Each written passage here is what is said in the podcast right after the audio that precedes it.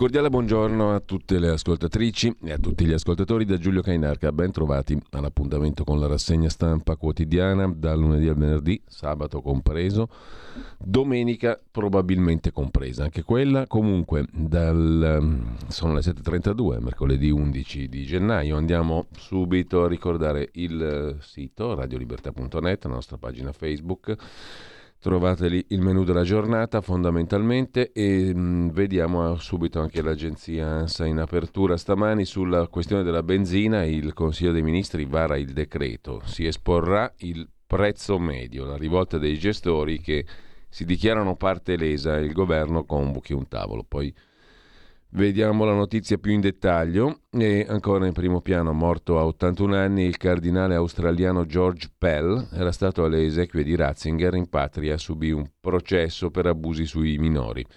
L'Iran che minaccia Charlie Hebdo, la testata satirica francese, farete la fine di Salman Rushdie una fatua, una condanna a morte del capo dei Pasdaran contro la direzione del giornale satirico francese, dure punizioni per le donne che non portano il velo, fino al licenziamento e alla reclusione in carcere. 80 giornalisti arrestati in Iran durante le proteste, intanto l'ONU definisce il ricorso alla pena di morte Omicidio di Stato. In Brasile è ordinato l'arresto del capo della polizia di Brasilia e bloccati i conti bancari dell'ex presidente Bolsonaro. Mandato di arresto anche per un ex ministro. L'ex presidente Bolsonaro è in Florida e dice sono triste per le violenze, presto tornerò.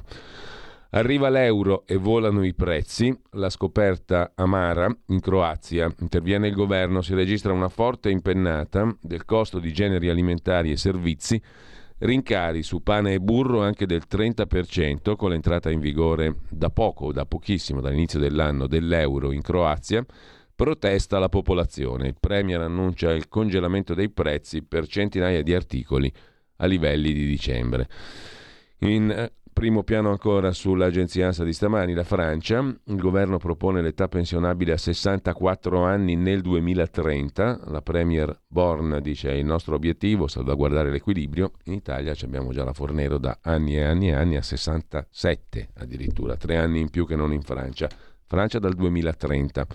Mentre Ocean Viking, nave pro immigrati ad Ancona, sale lo scontro ONG Piantedosi, ministro dell'Interno ha detto che le barche sono sempre più scadenti, tanto ci sono le ONG, verso Ancona anche la Geo Barents con 73 migranti a bordo. Tajani chiama la Tunisia e chiede di contrastare le partenze irregolari. Il caso Cospito continua il digiuno di Cospito, detenuto al 41 bis. Il ministro Nordio dice abbiamo massima attenzione, il garante dei detenuti lo ha visitato in carcere, proteste a Firenze. L'Organizzazione Mondiale della Sanità intanto afferma che il picco di Covid in Cina non minaccia l'Europa, le sottovarianti individuate già circolano nell'Unione Europea. Le misure restrittive non devono essere discriminatorie. Tre anni di Covid, ricorda l'agenzia ANSA. L'11 gennaio di tre anni fa la Cina annunciò la prima vittima. E ancora in primo piano Giorgia Meloni, 12 miliardi di interscambio con il Giappone, le nostre relazioni elevate a partenariato strategico, dice la Presidente del Consiglio. Soldati ucraini negli Stati Uniti per l'addestramento sui Patriot dalla prossima settimana a Fort Sill in Oklahoma. Soldati ucraini addestrati per i Patriot CNN, fuoco di artiglieria russa diminuito fino al 75%, dice l'emittente televisiva statunitense. Il presidente Zelensky sente Michel, Consiglio europeo, c'è necessità urgente di armamenti, dice, come ha sempre detto, il presidente dell'Ucraina. In Lombardia primo confronto tra i candidati, tre incontri in rapida successione in vista delle elezioni 12-13 febbraio prossimi. Maiorino Moratti Fontana. Incontro tutti e tre presenti insieme, chi lo sa. Scarcerati intanto i tre ultraromanisti, ma in arrivo decine di DASPO, di divieti, per la partecipazione a manifestazioni sportive, fissata l'udienza per un altro tifoso, il quarto arrestato per gli scontri sull'autostrada. Meloni dal Papa in Vaticano, Forte emozione parlare con lui, ha detto la Premier a colloquio per 35 minuti con Papa Francesco. E poi ancora in primo piano sull'agenzia ANSA di stamani, aziende biomedicali in piazza per il meccanismo del payback, ne abbiamo parlato ieri, che uccide il servizio sanitario nazionale, cioè se le regioni sforano a pagare sono i piccoli e medi fornitori. Il ministro Valditara, docenti di valore, stoppa giudizi estemporanei, così il ministro dell'istruzione e del merito interviene sulla vicenda della famiglia finlandese che ha raccontato di avere lasciato la Sicilia dopo appena due mesi per trasferirsi in Spagna delusa dalla scuola italiana. Chiude la prima pagina dell'agenzia ANSA il tema delle aggressioni ai medici e ai sanitari. Schillaci annuncia misure. L'ultimo caso, una giovane guardia medica aggredita a Udine, ma i giorni delle festività hanno visto diversi casi di aggressioni al personale del 118 e nei pronto soccorso, per un totale di circa 2500 casi all'anno. Non basta chiamarli eroi, ha detto il Papa, servono risorse, cioè quattrini sostanzialmente. Un po' meglio vediamo alcune delle notizie che abbiamo appena visto. Dunque il caro benzina in primo luogo. Il Consiglio dei Ministri ha varato un decreto con l'obbligo di esporre il prezzo medio. Tutti sono consapevoli della gravità del problema, il frequente superamento della soglia dei 2 euro al litro, campanello d'allarme preoccupante per il rincaro dei Beni energetici della benzina e del gasolio, scrive l'agenzia ANSA. Giorgia Meloni ha incontrato i vertici della Guardia di Finanza. Nuove norme sono state varate sulla trasparenza dei distributori di carburanti per bloccare le speculazioni. Un decreto per il monitoraggio prezzi, che non sarà più settimanale ma giornaliero. Viene introdotto l'obbligo di esporre il prezzo alla pompa con sanzioni che potrebbero essere combinate dal prefetto. Previsto anche che con un'altra norma venga fissato un tetto agli aumenti del costo dei carburanti sulle autostrade. I gestori dovranno esporre cartelli indicando il prezzo medio nazionale stabilito dal Ministero dell'Ambiente. Nel centrodestra affiorano però differenze su quale sia la ricetta giusta per uscire da questa situazione. Emergono anche visioni diverse sulla causa del problema stesso. Premier e Lega, scrive l'agenzia ANSA, sono convinti che i rincari siano frutto di speculazioni. Perciò l'intervento sulla trasparenza del mercato a vantaggio dei consumatori è stato esaminato nel Consiglio dei Ministri. Forza Italia pensa che il problema non sia causato dall'avidità dei concessionari, ma dalle accise, il cui taglio non è stato prorogato in manovra sui carburanti, dice il capogruppo alla Camera Cattaneo, secondo noi non è in atto una speculazione, ma c'è un tema legato ai prezzi. Una divaricazione, quella tra Premier Lega da una parte e Forza Italia dall'altra, che ha costretto Giorgia Meloni a intervenire in Consiglio dei Ministri, racconta l'ANSA, spiegando le ragioni dell'operazione trasparenza e rispedendo al mittente le richieste di intervenire sulle accise, chiarendo che il problema non si può risolvere in questo modo. Sulla questione è atteso un video di Giorgia Meloni che potrà essere visto dai cittadini. Intanto il dibattito scontro va avanti. L'antitrust chiede alla Guardia di Finanza la documentazione di violazioni accertate da parte dei distributori di benzina. Il Ministero dell'Ambiente diffonde dati per cui l'aumento dei prezzi, prima settimana di gennaio, è in linea con il rialzo per la mancata proroga del taglio delle accise. Sullo stesso crinale, speculazione sì, speculazione no, e forte tensione tra le associazioni dei consumatori e quelle dei petrolieri. Secondo Codacons i prezzi sarebbero dovuti scendere molto di più. Di parere opposto Faib Confesercenti, secondo cui i gestori sono parte lesa. Meloni e il ministro dell'economia Giorgetti hanno visto a Palazzo Chigi il comandante della Guardia di Finanza Zaffarana per fare il punto. Il governo dice bisogna valutare ogni azione di contrasto alle speculazioni in atto sui carburanti.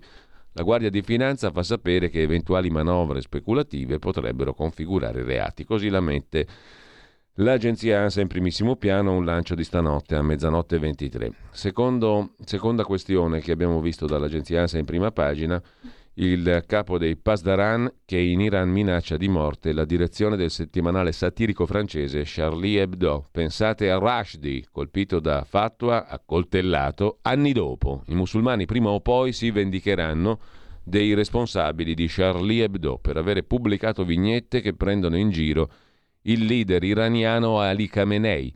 Lo ha detto martedì il comandante delle guardie rivoluzionarie iraniane aggiungendo minaccioso. Puoi arrestare i vendicatori ma non puoi resuscitare i morti. Questi individui francesi pensino al destino di Salman Rushdie. Contro di lui il defunto leader iraniano Khomeini emise nell'89 una fatwa per aver insultato Maometto. Nell'agosto 22 Rushdie è stato accoltellato e gravemente ferito a New York. Poi c'è il caso Croazia, arriva l'euro e volano i prezzi necessario l'intervento del governo. Il primo gennaio la Croazia è entrata a far parte della zona euro, ha adottato la moneta unica europea. Ne è nata subito una forte impennata dei prezzi, in specie di generi alimentari e servizi. Rincari ingiustificati, dice il governo croato. La maggior parte riguarda arrotondamenti che in molti casi superano la logica della conversione, con rincari dal 5 fino al 20%.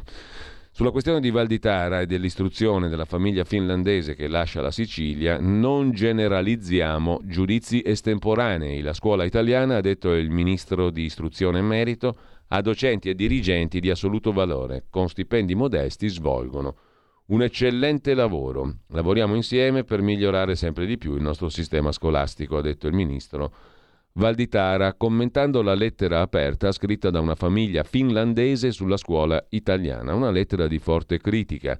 Dopo due mesi la famiglia, marito, moglie e quattro figli, ha lasciato Siracusa, si è trasferita in Spagna. La pittrice finlandese 42enne, Elin Matson, ha spiegato a un giornale locale online che avrebbe voluto per i figli un sistema di istruzione migliore di quello che ha trovato in Sicilia. Lei e il marito, che lavora per un'azienda di informatica da remoto, avevano deciso di stabilirsi a Siracusa per il clima e la bellezza dei luoghi.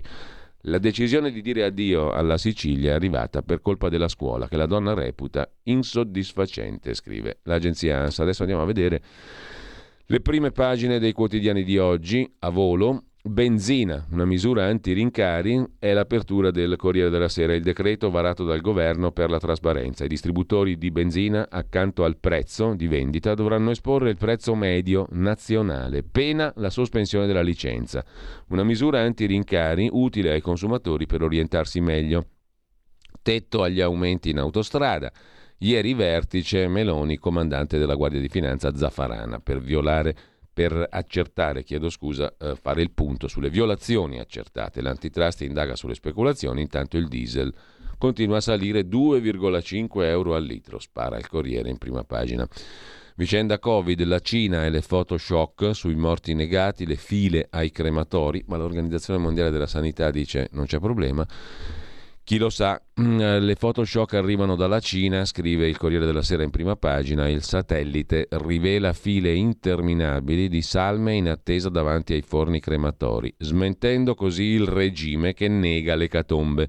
E allarme anche in Europa per la variante Covid denominata Kraken, con due K mi raccomando. Pochi i casi registrati finora nei paesi dell'Unione Europea, molti negli Stati Uniti, ma sono in aumento.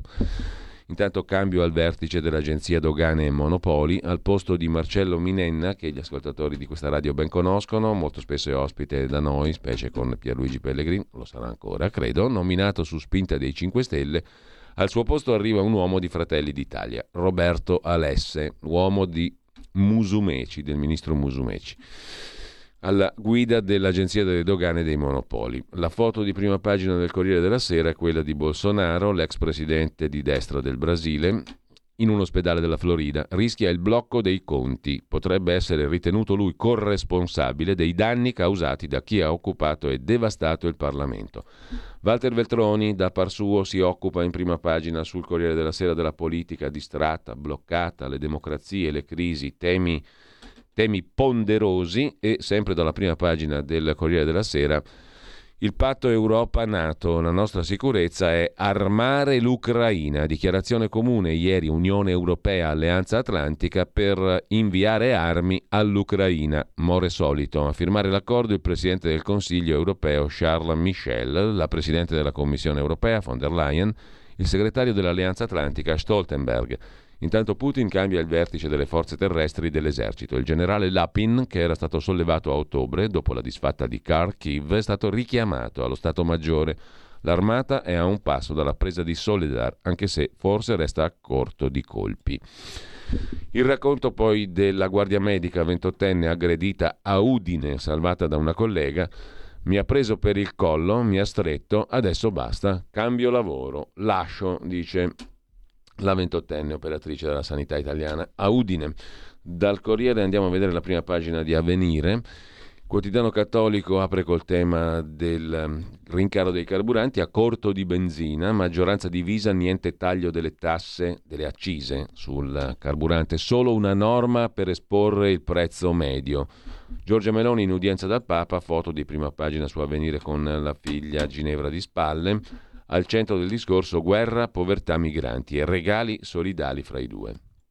A centropagina il Brasile, magistrati a caccia degli ispiratori della rivolta e poi il sindaco di Ravenna che dice l'accoglienza dei migranti è possibile. Salviamo la vita di Cospito, anarchico al 41 bis al carcere duro, l'appello in prima pagina su Avvenire. Da Avvenire andiamo al Fatto Quotidiano di Marco Travaglio. L'apertura è dedicata al condono. Torna il condono agli evasori totali. Lo vuole anche Giorgia Meloni, colpo di spugna. Pagina 3 l'articolo di Giacomo Salvini. Il blitz era fallito all'ultimo minuto per la volontà di Giorgia Meloni e del ministro Giorgetti di approvare la legge di bilancio prima di Natale, ma il condono penale sui reati tributari rispunta nei progetti di governo. La norma sarà inserita nella delega fiscale che il governo approverà tra fine gennaio e inizio febbraio. L'autore è il viceministro dell'economia Maurizio Leo di Fratelli d'Italia, che si sta coordinando con il sottosegretario alla presidenza del Consiglio Mantovano. Leo ritiene che per essere completo il pacchetto fiscale debba contenere anche una parte penale. Il decreto sarà approvato in Consiglio dei Ministri appunto all'inizio del prossimo mese. Fatto, aveva fatto capolino il 20 dicembre un emendamento dei relatori di maggioranza che prevedeva un condono penale per i reati di evasione fiscale, tra cui dichiarazione infedele o messa dichiarazione, puniti fino a 5 anni. Si vedrà. Intanto, blef del governo sulla benzina, un decreto trasparenza, scrive il fatto quotidiano in prima pagina. Sulle accise, solita fuffa, niente sconti, solo un decreto sulla trasparenza. Guardia di Finanza e Ministro Pichetto smentiscono speculazioni alla pompa. Nuova stangata su cibo, energia, auto e mutui. Che brutta Italia da quando abbiamo votato il 25 settembre, mentre sempre dal Fatto Quotidiano sopra la testata la frase del giorno al PD non bastano due riunioni in un giorno per dire sì o no alle primarie online richieste da Elish Line assente. Oggi ci prova la direzione del partito, ma chiamare l'esorcista, ironizza con una certa facilità e dozzinalità il fatto in prima pagina, mentre tutti fuori, patteggiamento Cartabia, stupra una bimba, se ne sta tranquillamente a casa, solo tre anni e otto mesi grazie alla riforma. Anche qui la riforma Cartabia deve essere uno schifo inenarrabile per come lo racconta ogni giorno il Fatto Quotidiano in particolare. Stuprò una bimba, con la Cartabia patteggia e sconterà la pena a casa. L'aguzzino andrà ai domiciliari. Se il reato è punibile con meno di 4 anni, sono possibili le misure alternative. Nel 2011 l'uomo violentò un undicenne, fu condannato a 6 anni, ora ha potuto concordare 3 anni e 8 mesi in appello. È molto difficile poi entrare nelle singole vicende giudiziarie tese a dimostrare qualcosa di generale. In ogni caso, così la mette il fatto. Serve la querela anche per perseguire i reati con metodo mafioso, dice il presidente della Corte d'Appello di Napoli, Giuseppe De Carolis, che anche prima non è che brillassero molte corti d'appello e magistrati vari di vari distretti e procure per la lotta alle mafie e via dicendo. Boh. Facciamo finta di credere un po' a tutto e un po' a nulla e andiamo avanti, mentre sempre dalla prima pagina del Fatto Quotidiano parla Patuanelli, ex ministro 5 Stelle, Friuli e Lombardia col PD accordi solo sui temi e senza. Italia Viva è la linea del Movimento 5 Stelle, col Partito Democratico accordi sui programmi. Italia Viva e Azione guardano a destra. In Lombardia e Friuli alleanze perdenti? No, si sta assieme per fare cose con il PD naturalmente. E con questo lasciamo la prima pagina del Fatto Quotidiano, Francesco che regala alla Premier lezioni di pace a Giorgia Meloni, la Nato che ha finito le armi, Zelensky chiede i Leopard, frenata di Berlino, sbarchi decuplicati, disastro del Ministero dell'Interno, Fratelli d'Italia fa scudo al ministro Flop Piantedosi, come lo ribattezza il fatto. In prima pagina. L'infiltrato putiniano è invece il titolo del commento di Marco Travaglio. L'economista Jeffrey Sachs ha iniziato a collaborare a Repubblica, ha distrutto la linea editoriale di Repubblica, ha criticato la guerra in Ucraina, ha criticato gli Stati Uniti, ha criticato l'antirussismo, è stato il tentativo americano di espandere la Nato alla Georgia e all'Ucraina, a scatenare le guerre in Georgia nel 2010 in Ucraina dal 14 ad oggi. Insomma, questo qui ignora il primo comandamento del decalogo atlantista. Il, ne- il neocommentatore illustre Jeffrey Sachs, l'economista americano che collabora con Repubblica, ignora il primo comandamento della Nato, cioè che c'è un aggressore c'è un aggredito, anzi peggio, costui iscrive Stati Uniti e Nato fra gli aggressori di Georgia di Ucraina e scrive anche che né il bombardamento NATO di Belgrado nel 99, né i 15 anni di missione fallita in Afghanistan, né il bombardamento della Libia nel 2011 hanno centrato gli obiettivi. Insomma, abbiamo un infiltrato putiniano che scrive su Repubblica. Lasciamo il fatto quotidiano, vediamo la prima pagina del giornale. Eurotruffa sulla casa, questo è un altro dei temi che vedremo un po' meglio dopo. Che cosa succede? Succede che c'è una stangata verde, green, all'orizzonte da parte dell'Europa. Via libera, via libera chiedo, chiedo scusa, sì, via libera è stato approvato l'obbligo di efficientamento energetico delle nostre case entro il 2030. Fra sette anni, per vendere o affittare bisognerà ristrutturare a caro prezzo. Il 24 gennaio prossimo, scrive Francesco Giubilei sul giornale, la Commissione Energia del Parlamento europeo dovrebbe approvare la nuova direttiva europea per l'efficientamento energetico. È una misura che impone la ristrutturazione degli immobili entro il 2030 per renderli efficienti da un punto di vista energetico, pena l'impossibilità di venderli o di affittarli. Il trionfo del dirigismo, commenta Carlo Lottieri, che colpisce i più deboli. Bruxelles miope, scrive. Lottieri in prima pagina sul giornale. Intanto il governo mette alla gogna i benzinai esosi e speculatori, ma accise e rincari restano, scrive ad Alberto Signore sul giornale. In Consiglio dei Ministri nessun taglio delle imposte, obbligo di esporre il prezzo medio. Meloni irritata con gli alleati. Nel frattempo però, eh, oltre la metà del prezzo è dovuta alle tasse, come riepiloga il giornale a pagina 3 con una tabellina dove per esempio per la benzina mh, mm, prezzo medio in base all'ultima rilevazione del Ministero, del ministero del, mh, mm, della transizione ecologica del MITE, valore medio in euro 1.812 eh, euro al litro per la benzina. Sul um, totale ci sono 756,85 ovvero 0,75 euro il netto, il costo, 0,32 euro l'IVA, 0,75 82 euro le accise, quindi praticamente molto più della metà del prezzo della benzina è determinato da accise e IVA metà abbondante del prezzo del gasolio pure. Questo è il concetto sottolineato dal giornale. Oltre la metà del prezzo è dovuta alle tasse sulla benzina. In primo piano sul giornale, poi la guerriglia ultra in autostrada, già a casa i tifosi arrestati, un PM Lumaca, 12 anni per un'indagine, intanto il reato si prescrive, un caso di mala giustizia, l'ennesimo raccontato da Luca Fazzo, le bugie di Sumaoro, il deputato non più verde, non più sinistra, ora misto, gruppo misto, sempre con gli stivali, sempre col fango, sempre a difendere i poveri. Tanti lavori umili ha fatto nel passato l'uomo. Tanti buchi nell'autodifesa, scrive invece il giornale. Non convince, le giustificazioni di Sumaoro restano vaghe, restano molte perplessità sulla reale destinazione dei 14.000 euro raccolti per i ragazzi del ghetto in Puglia. Non ha mai davvero chiarito come sia distratto sulle attività della Caribu, la cooperativa gestita dalla madre della compagna. Con ciò lasciamo la prima pagina del giornale, vediamo anche l'apertura del quotidiano nazionale.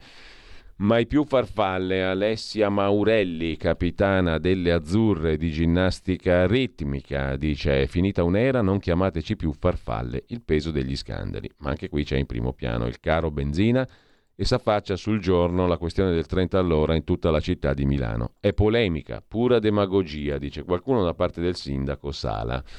Il mattino di Napoli mette in primissimo piano la questione benzina, la mossa antifurbetti, ma anche il caso di Claudio Mandia. Si è ucciso il 17 febbraio dello scorso anno, poche ore prima di compiere i 18 anni. Da oltre tre giorni era in isolamento per aver trasgredito, copiando un compito, a una regola del college americano che frequentava. La mamma, Elisabetta Benesatto, avverte non è stato un caso isolato, ora ci batteremo per una legge che negli Stati Uniti cambi i protocolli interni. Buon lavoro mm, e lasciamo con ciò la prima pagina del mattino di Napoli per vedere il tempo di Roma. PD è l'apertura, par- paralisi democratica. Verso le regionali i big non si candidano, difficoltà nel fare le liste, partito in guerra con il candidato nel Lazio, D'Amato, crisi anche a livello nazionale, niente accordo sul voto online per eleggere il segretario del PD. La replica del candidato di centrodestra Rocca accusato su passato e famiglia, basta fango da sinistra, dice Francesco Rocca. E poi, sempre dalla prima pagina del Tempo di Roma, dossier top secret nell'ufficio di Biden, Trump chiede il blitz dell'FBI. Ci sono i due coniugi al vertice degli Stati Uniti, Biden e la moglie, nella foto vignetta di Osho, con Biden che dice a Jill, dai, basta così, sono nascosti bene. E lei, famme scemette un altro po' de terra, che i cani dell'FBI mica sono stupidi per nascondere i documenti top secret, i due. Joe Biden e la moglie, mentre tetto al prezzo dei carburanti ma solo in autostrada, misure contro il caro benzina decise dal governo italiano e al centro pagina il Vaticano, che ha deciso di indagare sulla scomparsa di Emanuela Orlandi, ha ora il compito di riesaminare una montagna di documenti e testimonianze. Sotto la lente di ingrandimento, scrive il quotidiano romano Il Tempo, anche le prime telefonate di presunti mitomani, come quella che parlava di una ragazza che indossava un paio di occhiali a goccia, aveva 16 anni e suonava il flauto.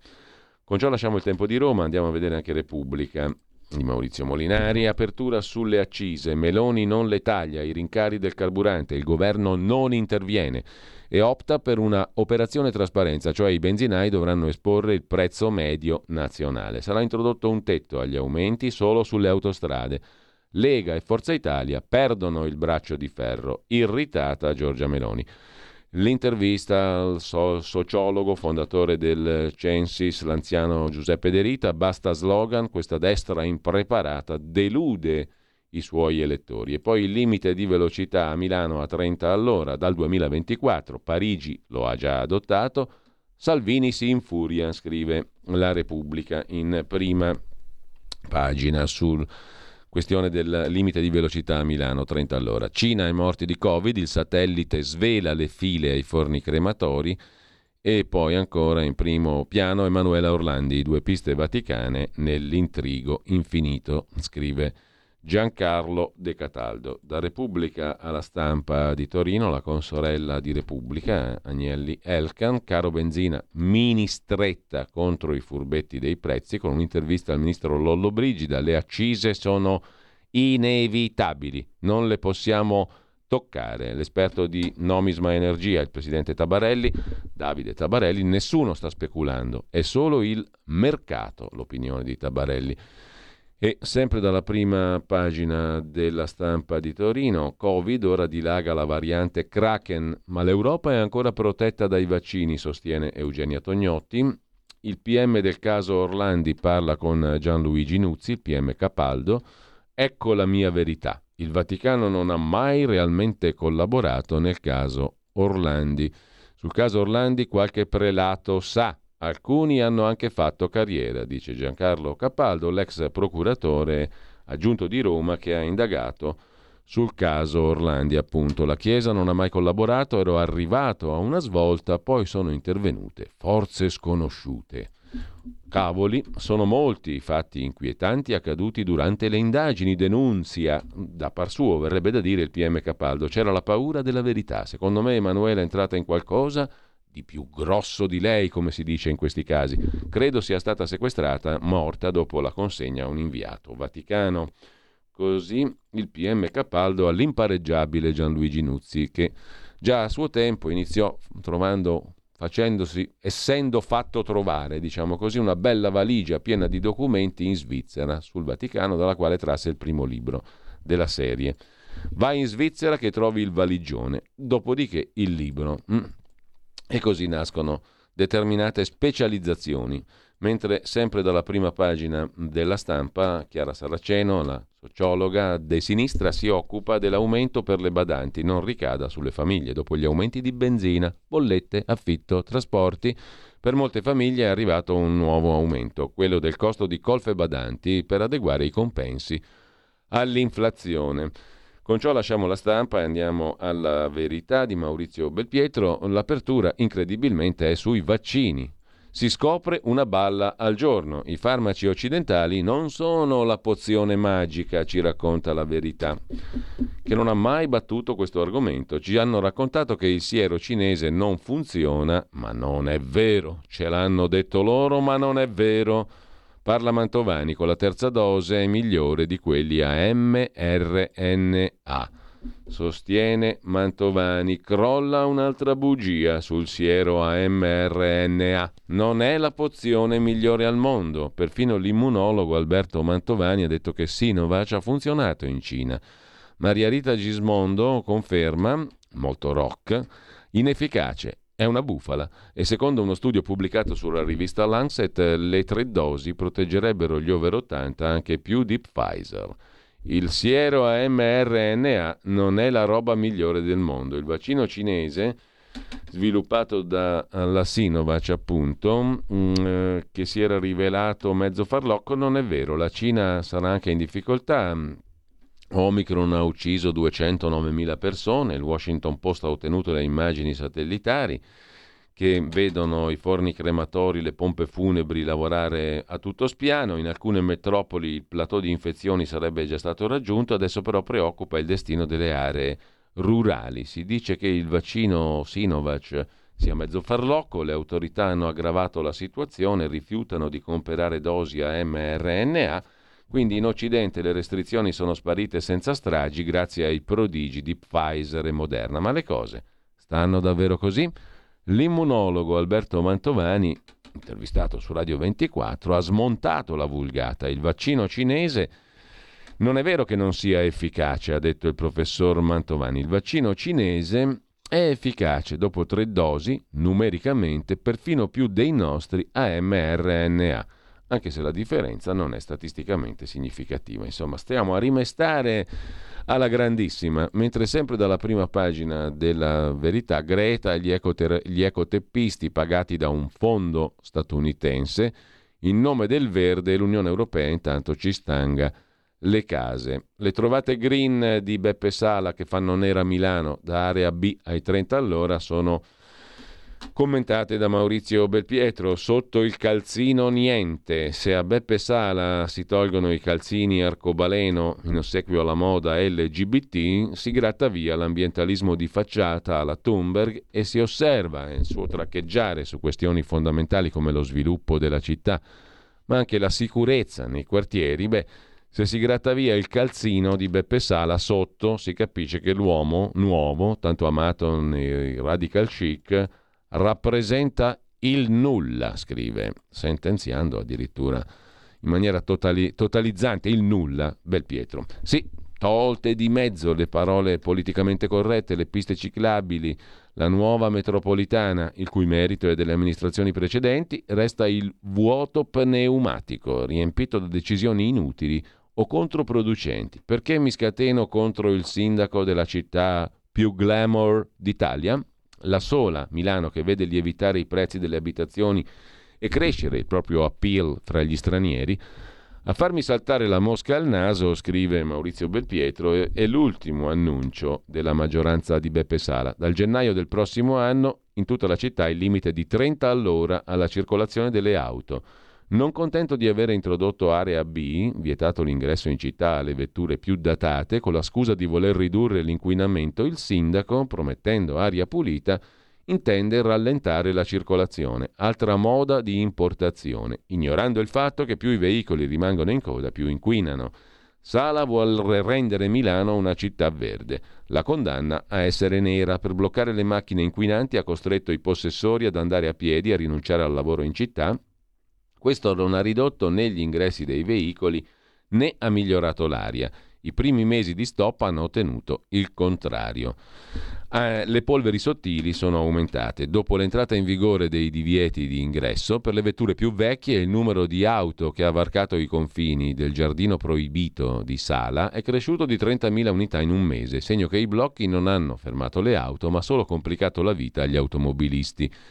Forse qualcuno immaginerà che lo stop abbia consentito di migliorare la qualità dell'aria. Non è accaduto neanche questo. Tuttavia Sala insiste dal prossimo anno 30 all'ora. Ci saranno meno incidenti, l'aria sarà più pulita, dicono. In realtà la politica fin qui adottata ha dimostrato il contrario. Sostiene il direttore della verità Maurizio Belpietro. A centropagina Giuseppe Liturri si occupa, incredibile ma vero, della recessione che piace alla Banca Centrale Europea perché fa bene all'ambiente, scrive Liturri per la BCE, la recessione economica fa bene all'ambiente. Schnabel, membro del comitato esecutivo di Francoforte, spiega che la banca centrale aumenterà ancora i tassi affinché l'inflazione non danneggi la transizione eco- ecologica. Un interventismo ideologico all'opposto della politica monetaria, scrive Liturri.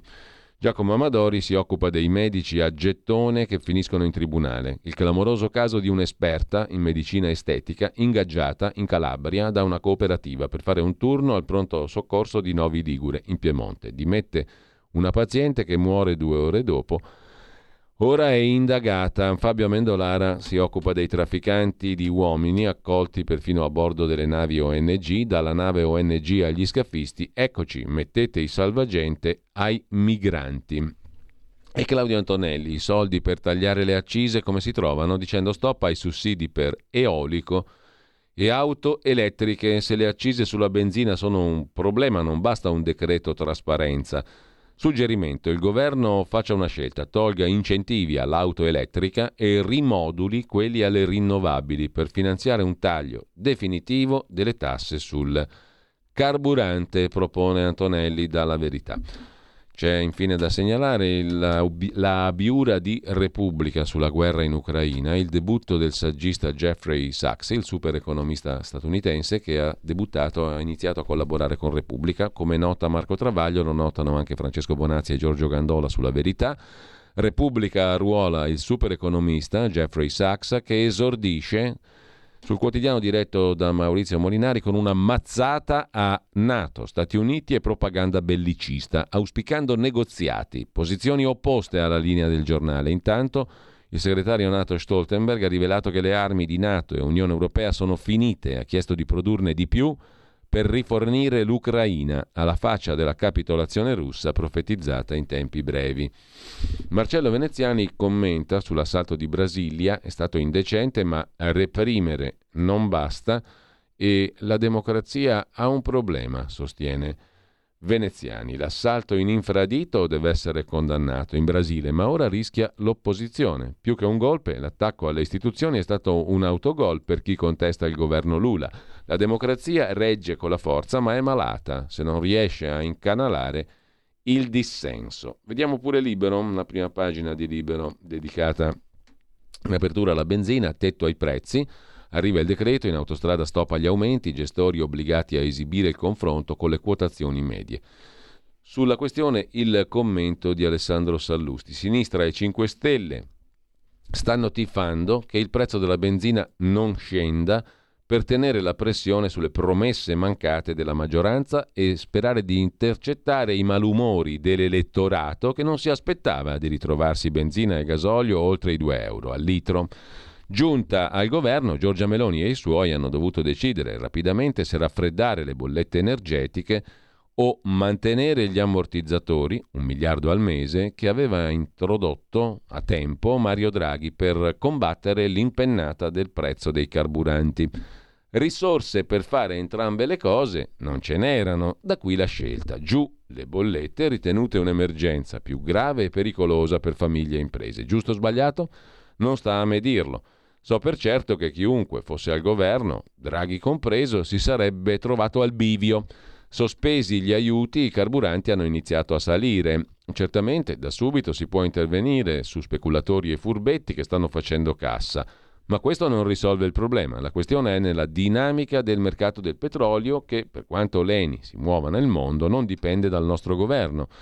La questione è pure nel carico fiscale fisso, le famose accise che grava sui carburanti, contro cui si era scagliata nel 19 anche Giorgia Meloni all'opposizione. E qui arrivano i piromani di sinistra che stanno soffiando sulla fiammella sperando che l'incendio parta al grido di dicevate di voler togliere le accise, le avete rimesse. Ora, conclude il direttore di Libero, a parte che le accise nessuno le ha mai tolte, lo sconto Draghi era sull'IVA, questo governo si trova da due mesi con le accise messe negli ultimi cent'anni da governi di ogni colore, tranne il suo. Vedremo cosa farà. A occhio il prezzo del petrolio sale e scende, se dovesse scendere è la scommessa del governo, la sinistra si ritroverebbe a fare la fine dei piromani fessi. Così la vede Alessandro Sallusti sulla questione benzina, tetto ai prezzi, eccetera. Mm, Filippo Facci critico sui limiti a 30 all'ora a Milano e poi ancora in primo piano i sorrisi tra Francesco e Giorgia, l'incontro in Vaticano Premier Papa. Infine Rai scoppia la grana trans, dossier famig- delle famiglie, troppa teoria gender in tv, anche sulla Rai. Per Vittorio Feltri il Papa riapre il caso Orlandi, tutto tempo perso una vicenda infinita non servirà a nulla a 40 anni dalla scomparsa riaprire il caso. Emanuela uscì di casa, non vi torno più, rapimento, omicidio. Non lo sapremo mai, scrive Vittorio Feltri in prima pagina su Libero. Lasciamo libero, andiamo al quotidiano di Sicilia, il quotidiano fondato e diretto da Carlo Alberto Tregua che oggi apre con la formazione regionale, l'Unione Europea si sveglia e si accorge che è un totale fallimento. In Sicilia, scollegata dai centri per l'impiego, non guarda al mercato, competenze introvabili, disoccupati, inoccupabili, scrive il quotidiano siciliano, che poi si occupa del futuro dell'ISAB di Priolo, l'arrivo del fondo cipriota Goi Energy, le sfide e i nodi del dopo Lucoil, scrive il quotidiano di Sicilia che lasciamo per andare a vedere anche la prima pagina del domani di Carlo De Benedetti. Il direttore Stefano Feltri si occupa di lanciare una proposta. Aboliamo il reato di diffamazione per salvare il giornalismo libero. Informazione impossibile. Il caso di Gad Lerner, denunciato per aver parlato di Ilva in radio, è soltanto l'ultimo di una serie. Il giornalismo in Italia sta diventando troppo rischioso. Questo è un problema per tutti, non soltanto per i giornalisti. Aboliamo il reato di diffamazione.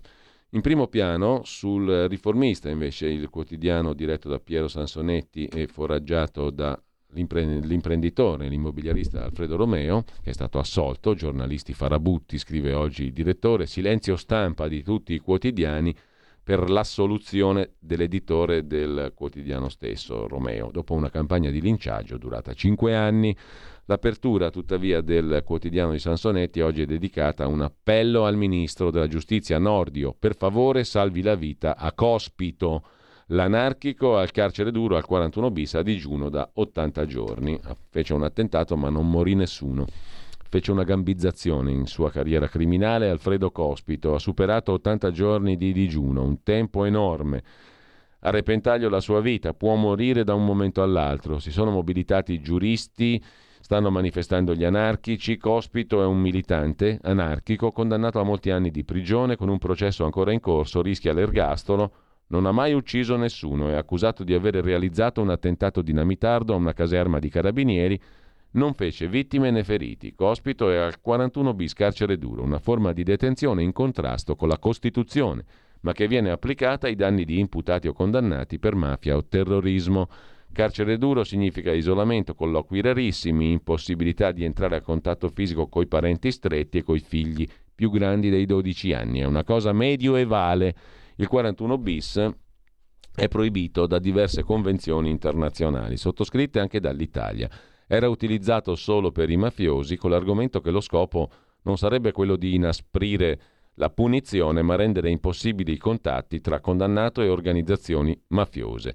Una follia. Nel caso di Cospito, doppia follia. Cospito non è mafioso, non è accusato di reato di mafia ha iniziato lo sciopero della fame e chiede di essere fatto uscire dal 41 bis, niente di più.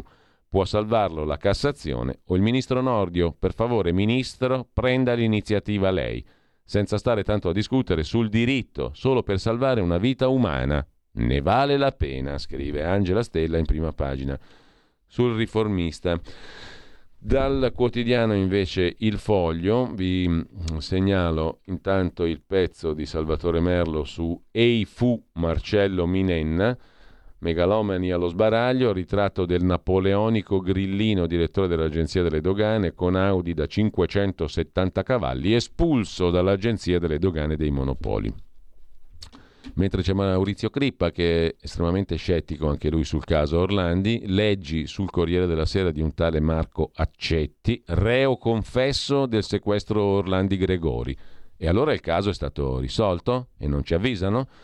Siccome manco Stefano Nazzi, che fa i podcast criminali, potrebbe ricordarsi chi è, controlli e scopri che costui ha un borderline il cui racconto i PM liquidarono come una sceneggiatura fantasiosa. Adesso tirano fuori anche questa roba qua. Il caso Orlandi da 40 anni è tormento e estasi per il Vaticano. Con ciò lasciamo anche la prima pagina del Foglio, andiamo a vedere il quotidiano diretto da Pierluigi Magnaschi, Italia Oggi, riforma civile in quattro step a gennaio, giustizia digitale, ricorso in Cassazione, 28 febbraio deposito telematico dipendenti pubblica amministrazione, marzo impugnazioni ed esecuzione, 30 giugno benefici fiscali.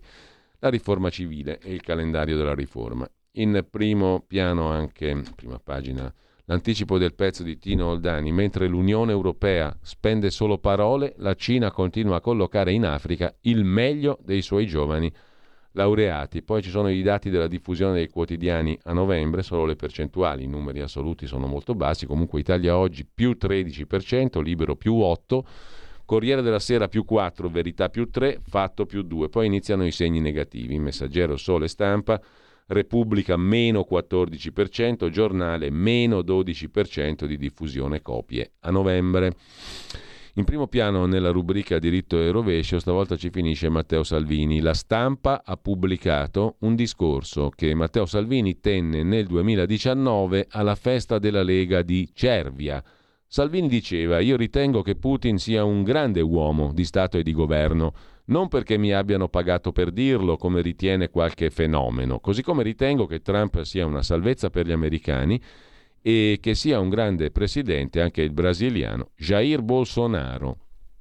Non ne aveva indovinata una, insomma, scrive In prima pagina Italia oggi, Putin si è manifestato invadendo l'Ucraina e continua a farlo per quel che è, un insaziabile sanguinario, come i peggiori dittatori del secolo passato. Trump ha sostenuto l'invasione con la forza da parte dei suoi facinorosi del Parlamento americano per protestare contro l'esito elettorale che lo ha mandato a casa e Bolsonaro ha imitato Trump, ma in un mondo che cambia così in fretta è normale, forse inevitabile cambiare parere, solo che non so o non ho capito se Salvini a questo proposito abbia cambiato parere, scrive Italia Oggi. Prima di andare a vedere adesso le altre questioni, gli altri articoli principali, vi segnalo, questione di chiarezza anche ideologica e concettuale, un bell'articolo, un intervento di Antonia Arslan, sulla stampa, a proposito della questione degli armeni cancellati da una guerra che nessuno vuole vedere, nel Nagorno-Karabakh, che gli armeni chiamano Artsakh nella loro lingua, un popolo invaso viene torturato nel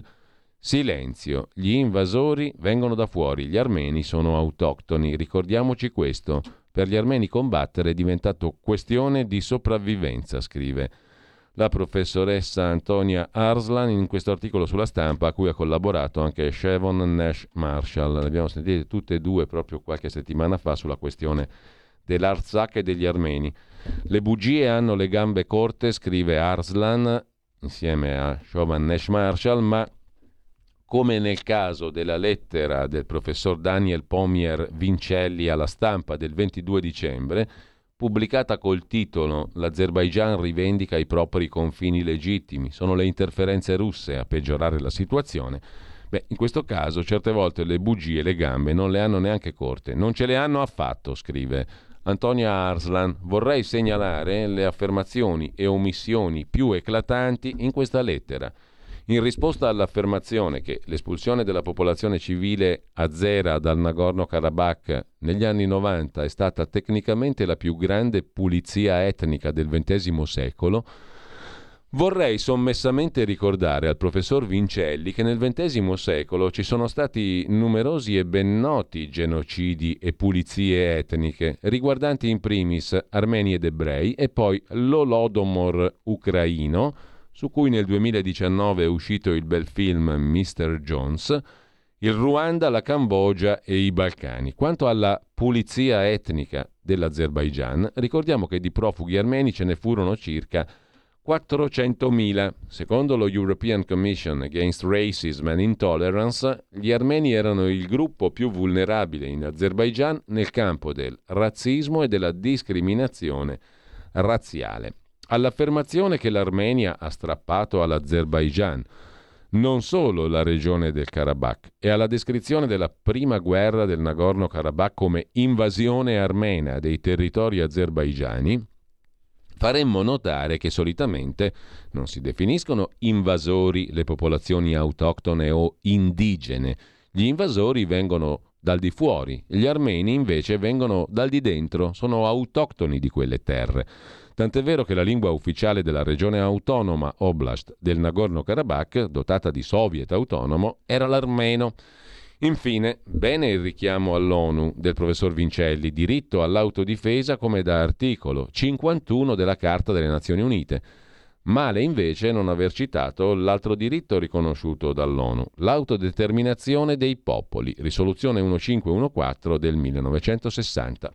E arriviamo alle omissioni, precisa Arslan con Shevon Nash Marshall, pagina 15 della stampa di oggi. Ciò che è più incredibile della lettera di Vincelli è il voler spazzare sotto il tappeto il pericolo corso dal popolo autoctono armeno del Nagorno-Karabakh, tenuto a bada dall'Unione Sovietica finché è durata.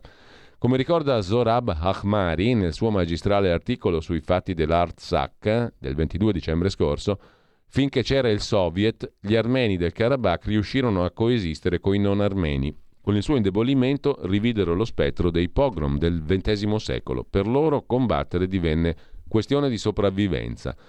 Vergognoso poi è il silenzio sulle decapitazioni da parte azera di abitanti dell'Artsakh, sulle torture su civili armeni e sui prigionieri di guerra, sui video da loro diffusi sui social di donne armene mutilate, sul vergognoso Parco della Vittoria creato da Aliyev a Baku alla fine della guerra, per non parlare dell'assassinio dell'ufficiale armeno Gurgen Markarian durante il sonno, colpito 16 volte con un'ascia dall'ufficiale azero Ramil Safarov a Budapest durante le esercitazioni NATO del gennaio 2004.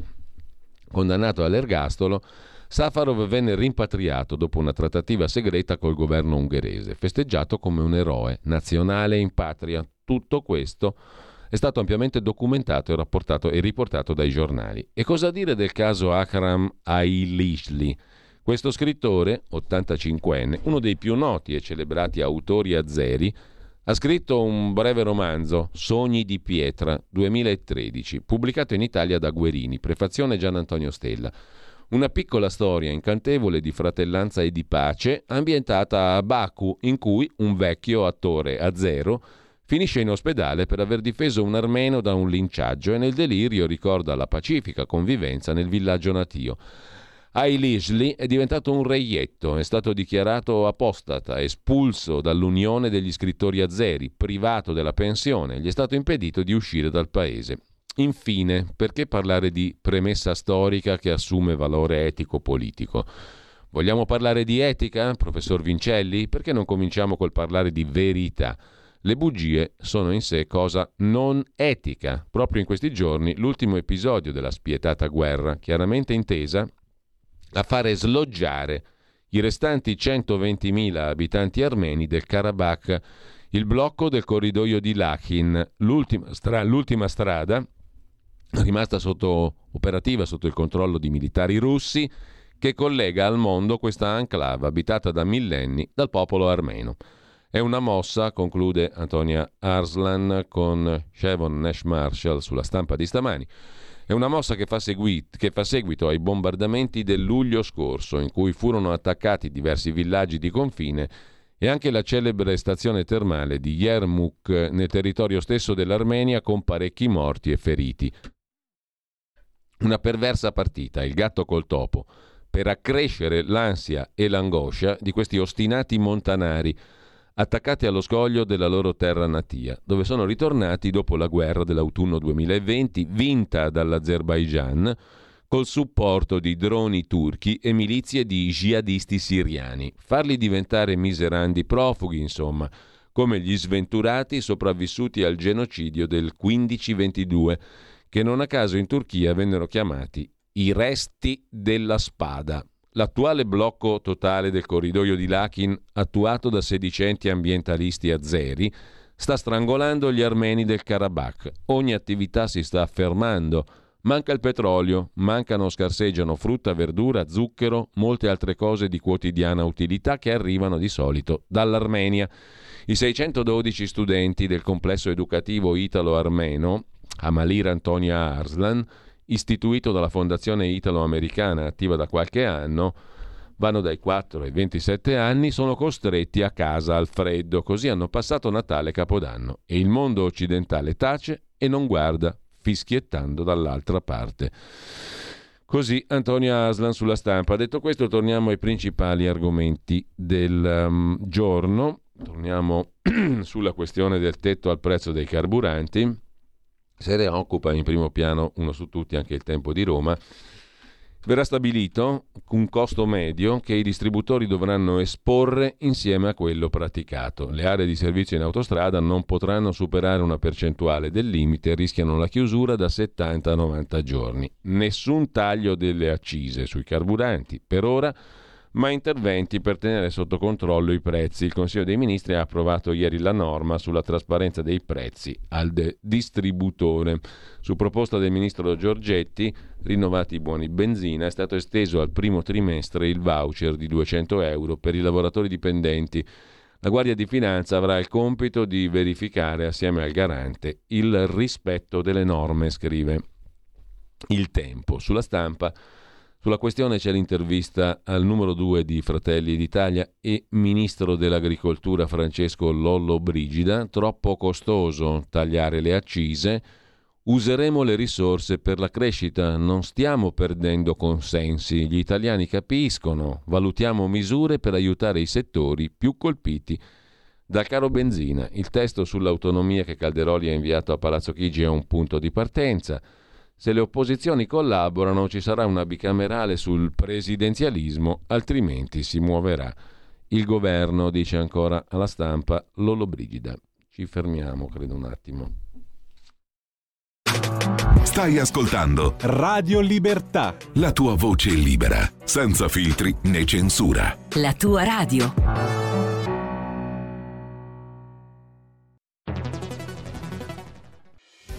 Quotidiano di Sicilia, il quotidiano d'Italia, l'informazione che ribalta i luoghi comuni, una vera visione dei fatti, l'Italia vista da sud.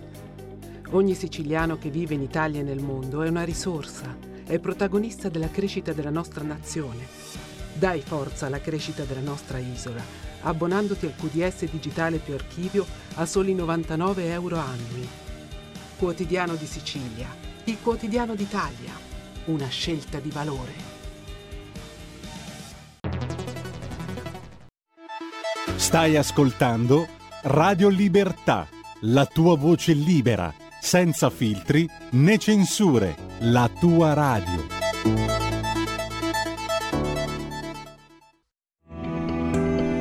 Il meteo.it presenta le previsioni del giorno. Alta pressione sull'Italia, spazzata peraltro da venti di maestrale al sud ancora piuttosto forti. Temperature stazionarie a un lieve calo.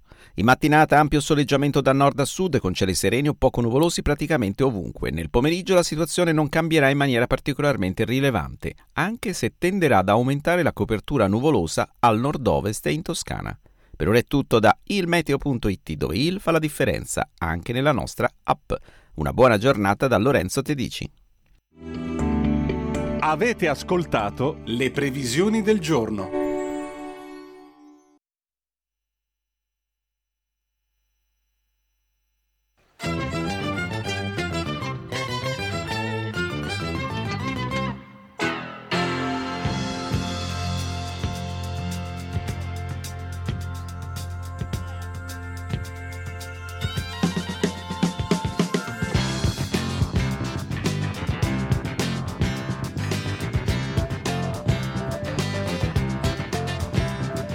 All'ombra dell'ultimo sole s'era assopito un pescatore e aveva un solco lungo il viso come una specie di sorriso.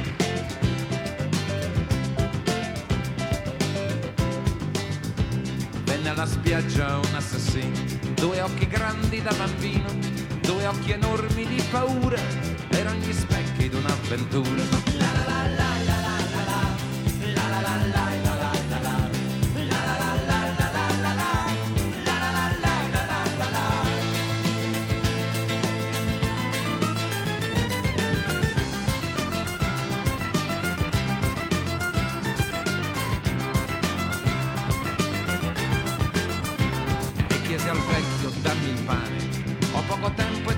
fame e chiese al vecchio dammi il vino o se te sono un assassino. Gli occhi dischiuse il vecchio al giorno, non si guardò neppure il turno, ma verso il vino spezzo il pane perché diceva o oh, sete o fame.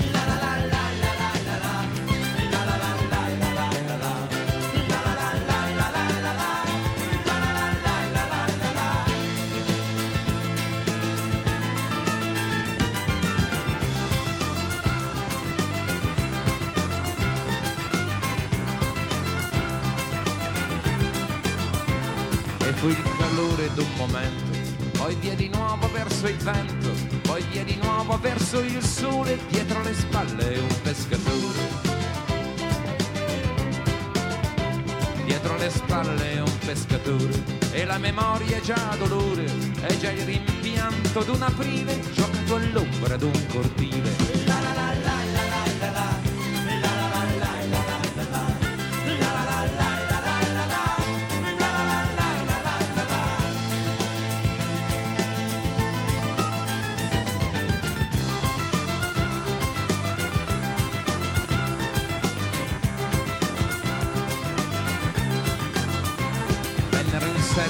Gendarmi vennero in sella con le armi, chiesero al vecchio se lì vicino fosse passato un assassino.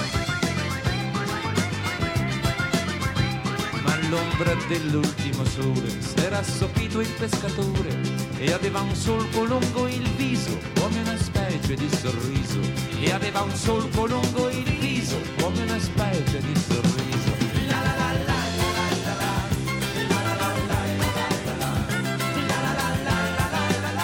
L'11 gennaio oggi del 99 moriva Frances- ehm, Fabrizio De André naturalmente, che avete appena ascoltato in uno dei celebri pezzi, eh, a suo tempo suonato anche con la PFM, Il Pescatore, con la premiata Forneria Marconi. 11 gennaio dunque del 99 moriva Fabrizio De André. Torniamo però ai quotidiani di oggi. Sulla questione della benzina c'è la proposta avanzata dal vice direttore della Verità Antonelli non è vero che non potevate diminuire le accise, i soldi per coprire lo sconto sulle accise si trovano tagliando i sussidi all'elettrico, eliminando gli incentivi verdi. Il governo può reperire i fondi per calmierare la benzina, ma intanto è ripartito l'eco bonus. Scrive Antonelli sulla verità. Sui prezzi della benzina anche mh, mm, il sussidiario.net che interpella Michele Marsiglia, presidente di Feder Petroli Italia, che avete imparato a conoscere qui su Radio Libertà ancora prima con eh, le conversazioni con Maurizio Bolognetti. E cosa dice il presidente di Feder Petroli Italia, gli aumenti sono dovuti alla fine dello sconto statale, presto altri rincari, l'aumento del costo dei carburanti dipende principalmente dalla fine dello sconto statale sulle accise. Le quotazioni del petrolio fanno prevedere nuovi rialzi, dice al mm, quotidiano il sussidiario.net il presidente appunto di Feder Petroli Italia, Michele Marsiglia. Due pagine dedica invece libero in apertura e poi pagina 2 pagina 3 sull'ultima follia verde dell'Europa, la direttiva che ci obbliga a rifare in sette anni tutte le nostre case, fissati standard energetici per il patrimonio edilizio da conseguire entro il 2030. Il via libera al provvedimento è atteso nei prossimi mesi. Confedilizia. Con il presidente Giorgio Spaziani Testa è allarmata. Il presidente del Consiglio Meloni difenda il nostro patrimonio immobiliare. L'alternativa è un impoverimento delle famiglie. L'ultima minaccia per il ceto medio italiano porta il marchio ideologico dell'ecocatastrofismo, per cui nessun costo è troppo alto se serve a ridurre le emissioni di carbonio. Il sigillo delle istituzioni di Bruxelles, un nome che presto i proprietari di immobili conosceranno, direttiva del Parlamento europeo e del Consiglio sulla prestazione energetica nell'edilizia. È una serie di norme finalizzata a far scomparire nel giro di pochi anni gli immobili con bassa efficienza energetica obblighi di nuove spese, insomma, per adeguare gli edifici a standard severi, con deprezzamento per tutti gli immobili che non rispetteranno i parametri chiesti dalla normativa europea. Nemmeno chi ha approfittato del bonus 110% per l'isolamento termico dell'abitazione e altri interventi di efficientamento può dormire tranquillo. Rischia di trovarsi costretto a mettere ancora mano al portafogli se non vuol vedere i propri mattoni svalutati. La bozza iniziale del provvedimento prevedeva addirittura l'impossibilità di affittare o vendere gli immobili di classe energetica G, cioè i meno efficienti.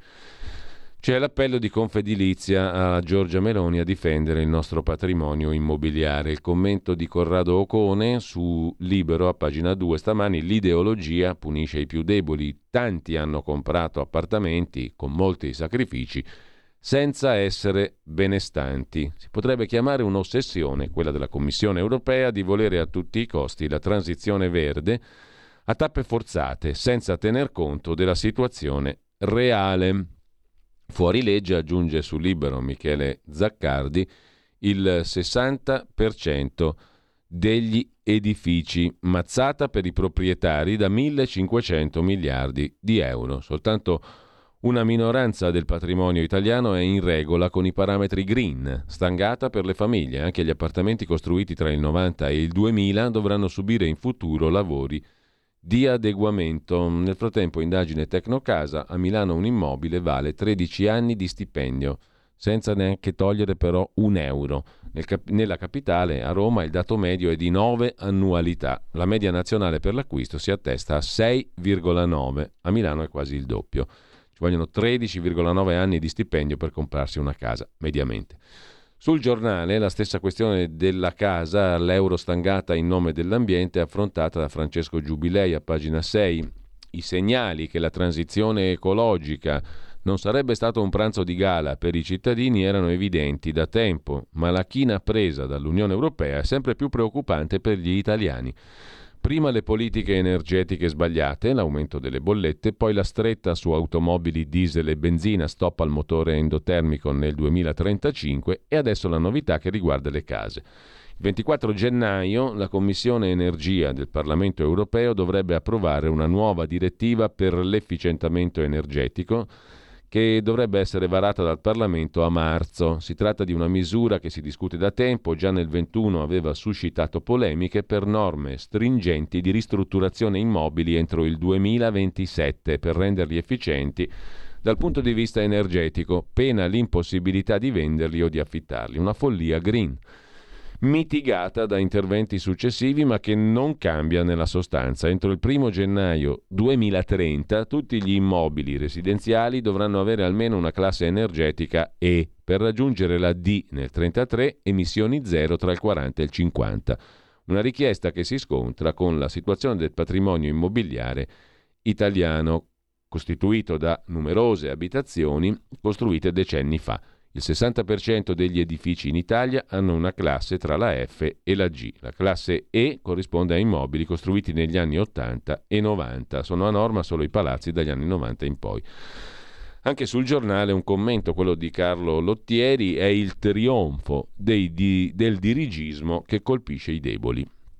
Per quanto concerne invece il capitolo nomine, vi segnalo uno su tutti l'articolo sul Corriere della Sera di stamani a pagina 5 cambi e conferme, all'Agenzia delle Entrate resta il già attuale direttore Ernesto Maria Ruffini, alle dogane sostituito invece Marcello Minenna, le guidava dal gennaio del 20, e confermata la parente di Gentiloni Alessandra Dalverme alla direzione dell'Agenzia del Demanio, una parente di Paolo Gentiloni, già Premier PD, commissario europeo lo spoil system del governo rimangono 70 le nomine da fare tra le decisioni più attese quelle che riguardano due incarichi di vertice al Ministero dell'Economia, il direttore generale Alessandro Rivera e mm, il ragioniere generale dello Stato Biagio Mazzotta. Rivera è nel mirino di parte del centrodestra che vorrebbe un suo uomo in un posto che in passato è stato occupato tra gli altri da Mario Draghi e Domenico Siniscalco. Da eh, Rivera, nominato dal governo Conte 1, gode del forte appoggio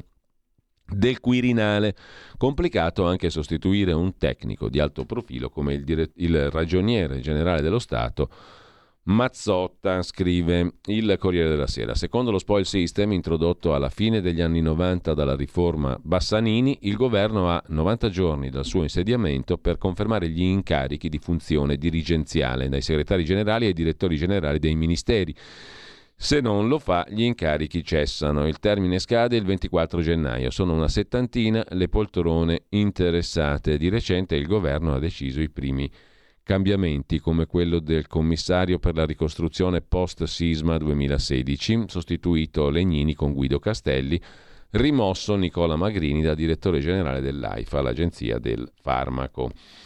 Così eh, sul Corriere della Sera in Francia intanto si va in pensione a 64 anni, ma i sindacati sono sul piede di guerra. In Italia eravamo molto più avanti già dal 2011 le lacrime di Elsa Fornero portarono le pensioni a 67 anni. In Francia protestano oggi per una riforma che dovrebbe entrare in vigore nel 2030, fra sette anni. A poco più di tre anni dal progetto Philippe, accantonato in pandemia, il presidente Macron rilancia il tema pensioni. L'età della pensione passa gradualmente dagli attuali 62 a 64 anni. È stata la Premier Elizabeth Bourne a presentare ieri la riforma, sottolineando l'importanza del dialogo con le parti sociali, eccetera, eccetera. Così, mh, mm, sulla questione delle pensioni in Francia, la priorità è dare l'impressione di tener conto di suggerimenti e di critiche. In concreto i francesi dovranno lavorare di più perché vivono di più, ha detto Macron. I contributi di chi lavora non riescono a finanziare la pensione di chi ha smesso. Invariata l'età, 67 anni, in cui la pensione non viene più ridotta in base al numero di trimestri mancanti. Così sul Corriere della Sera, mentre sempre rimanendo primi, alle questioni di primo piano, sul vaccino vi segnalo, ma qui siamo su la nuova bussola quotidiana, la nuova bq.it, una conversazione con il dottor Mauro Mantovani, ricercatore bioimmunologo, che si occupa della presenza della proteina spike nel nostro organismo. Vaccino, la protezione è a zero, ma la proteina spike fa danni. Gli anticorpi del vaccino hanno protezione ormai pari a zero, in compenso la proteina spike è ubiquitaria, si annida nei tessuti con reazioni ancora gravi che andrebbero studiate a fondo. E invece tanti colleghi hanno gli occhi foderati di prosciutto, dice il bioimmunologo Mantovani alla nuova bq.it, spiegando perché non bisogna abbassare la guardia sugli effetti avversi. Sulla questione Covid anche il mensile tempi.it con Piero Vietti, il dibattito social fu manipolato, in questo caso siamo negli Stati Uniti, dalla Casa Bianca. Nuovi documenti dimostrerebbero che Twitter, Facebook, Google censuravano le opinioni scientifiche contrarie alla linea del governo su pressione dello staff di Biden.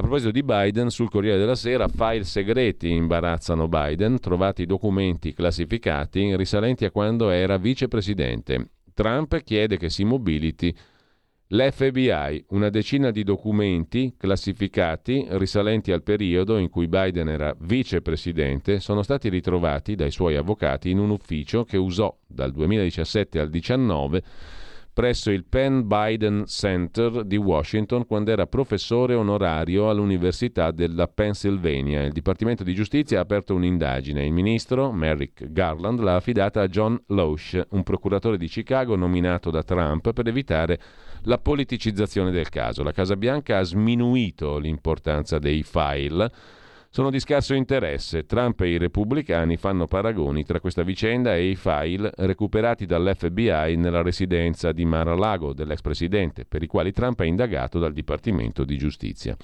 Tornando invece alle cose europee, ma anche italiane, BCE e MES, non aspettiamo l'Europa, risolviamoci la crisi da soli, dice L'economista dell'Università Tor Vergata di Roma Gustavo Piga a colloquio con il sussidiario.net. Il problema dell'Italia è la bassa crescita. Occorre reperire risorse per lo sviluppo con una vera spending review che elimini realmente gli sprechi, dice il professor Piga. Niente BCE, niente MES, niente Europa. Risolviamoci la crisi da soli. Il MES è superato, scrive sempre sul sussidiario.net Paolo Annoni, la crisi europea lo rende ancora più obsoleto. Si torna a parlare di MES, ma occorre chiedersi se, se si possa affrontare una crisi strutturale come quella che l'Europa ha appena iniziato a vivere. Sulla questione del come fare però per fare da soli, eh, dunque la ratifica del MES è tornata di attualità.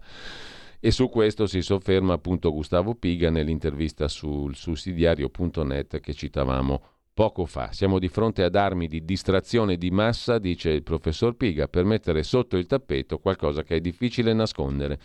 Possiamo discutere se sia corretto o no alzare i tassi di interesse. L'inflazione ha natura esogena, è diversa da quella degli Stati Uniti. Ma ormai la BCE ha scelto questa politica monetaria restrittiva che non ci aiuta, visto anche che se aumenta la spesa per interessi bisogna tagliarne su altri capitoli per lasciare inalterato il rapporto deficit-PIL.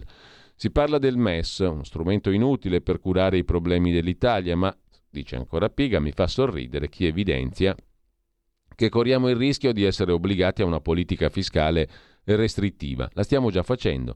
Tra le condizioni del PNRR c'è anche quella di un percorso di rientro del deficit che, come ci hanno mostrato i governi Conte, Draghi e Meloni, stiamo passivamente seguendo, il che è ancora più folle visto che nel 23 ci troveremo ad affrontare una recessione gravissima. Vediamo di farlo con le nostre forze, facendo una spending review vera, cioè tagliando veramente gli sprechi e usando le risorse per conto nostro, senza andare in Europa con BCE e MES. Mentre vi segnalo ancora sul sussidiario.net altra novità europea, non solo gli strumenti finanziari e le condizioni correlate. PNRR, MES e compagnia bella, non solo l'efficientamento energetico, la transizione green, ma anche il novel food, cioè i nuovi cibi. L'Unione Europea autorizza la farina di grilli, italiani contro gli insetti a tavola, scrive Chiara Bandini sul sussidiario.net di stamani. Gli italiani non sembrano favorevoli alla farina di grilli, 54% contrario all'uso degli insetti in cucina, soltanto il 16% favorevole dopo le tarme della farina essiccate e la locusta migratoria, ora tocca ai grilli. L'Unione Europea ha autorizzato l'immissione sul mercato comunitario dell'Acheta domesticus, nome tecnico che sta per polvere di grilli domestici parzialmente sgrassata. A prevederlo un regolamento di esecuzione della Commissione del 3 gennaio del 23. Al momento a essere autorizzata a trattare la farina di grilli è soltanto la società Cricket One Limited, ma la lista delle società ammesse potrebbe allungarsi previa richiesta. La decisione presa a Bruxelles non sembra però incontrare il favore degli italiani. Nel frattempo, altra questione, slitta a, a fine a, i grilli da mangiare, beh, questo c'è una, un pezzo su, su, Libero che si occupa di un allevamento a Monte Cassiano, Macerata, sono i grilli made in Italy, 1000 metri quadri, 10 milioni di insetti che vengono fatti morire di freddo così non soffrono, poi essiccati e macinati a farina. L'amministratore delegato della Nutrinsect dice è un alimento proteico e sostenibile. L'insetto viene fatto crescere per 30 giorni prima che sviluppi le ali, poi le zampe vengono eliminate perché troppo dure. Tutto il resto viene macinato a pietra e trasformato in farina per uso alimentare. Di cosa sa la farina di grillo? Un po' di nocciolina, un po' di pistacchio. Stiamo facendo test con alcuni chef, dicono dall'azienda maceratese. È perfetta per pane, grissini, crackers, dolci e non solo. Siamo all'alba di una nuova era, alcune specie di insetti, come farine, entreranno a far parte degli alimenti di cui ci nutriamo.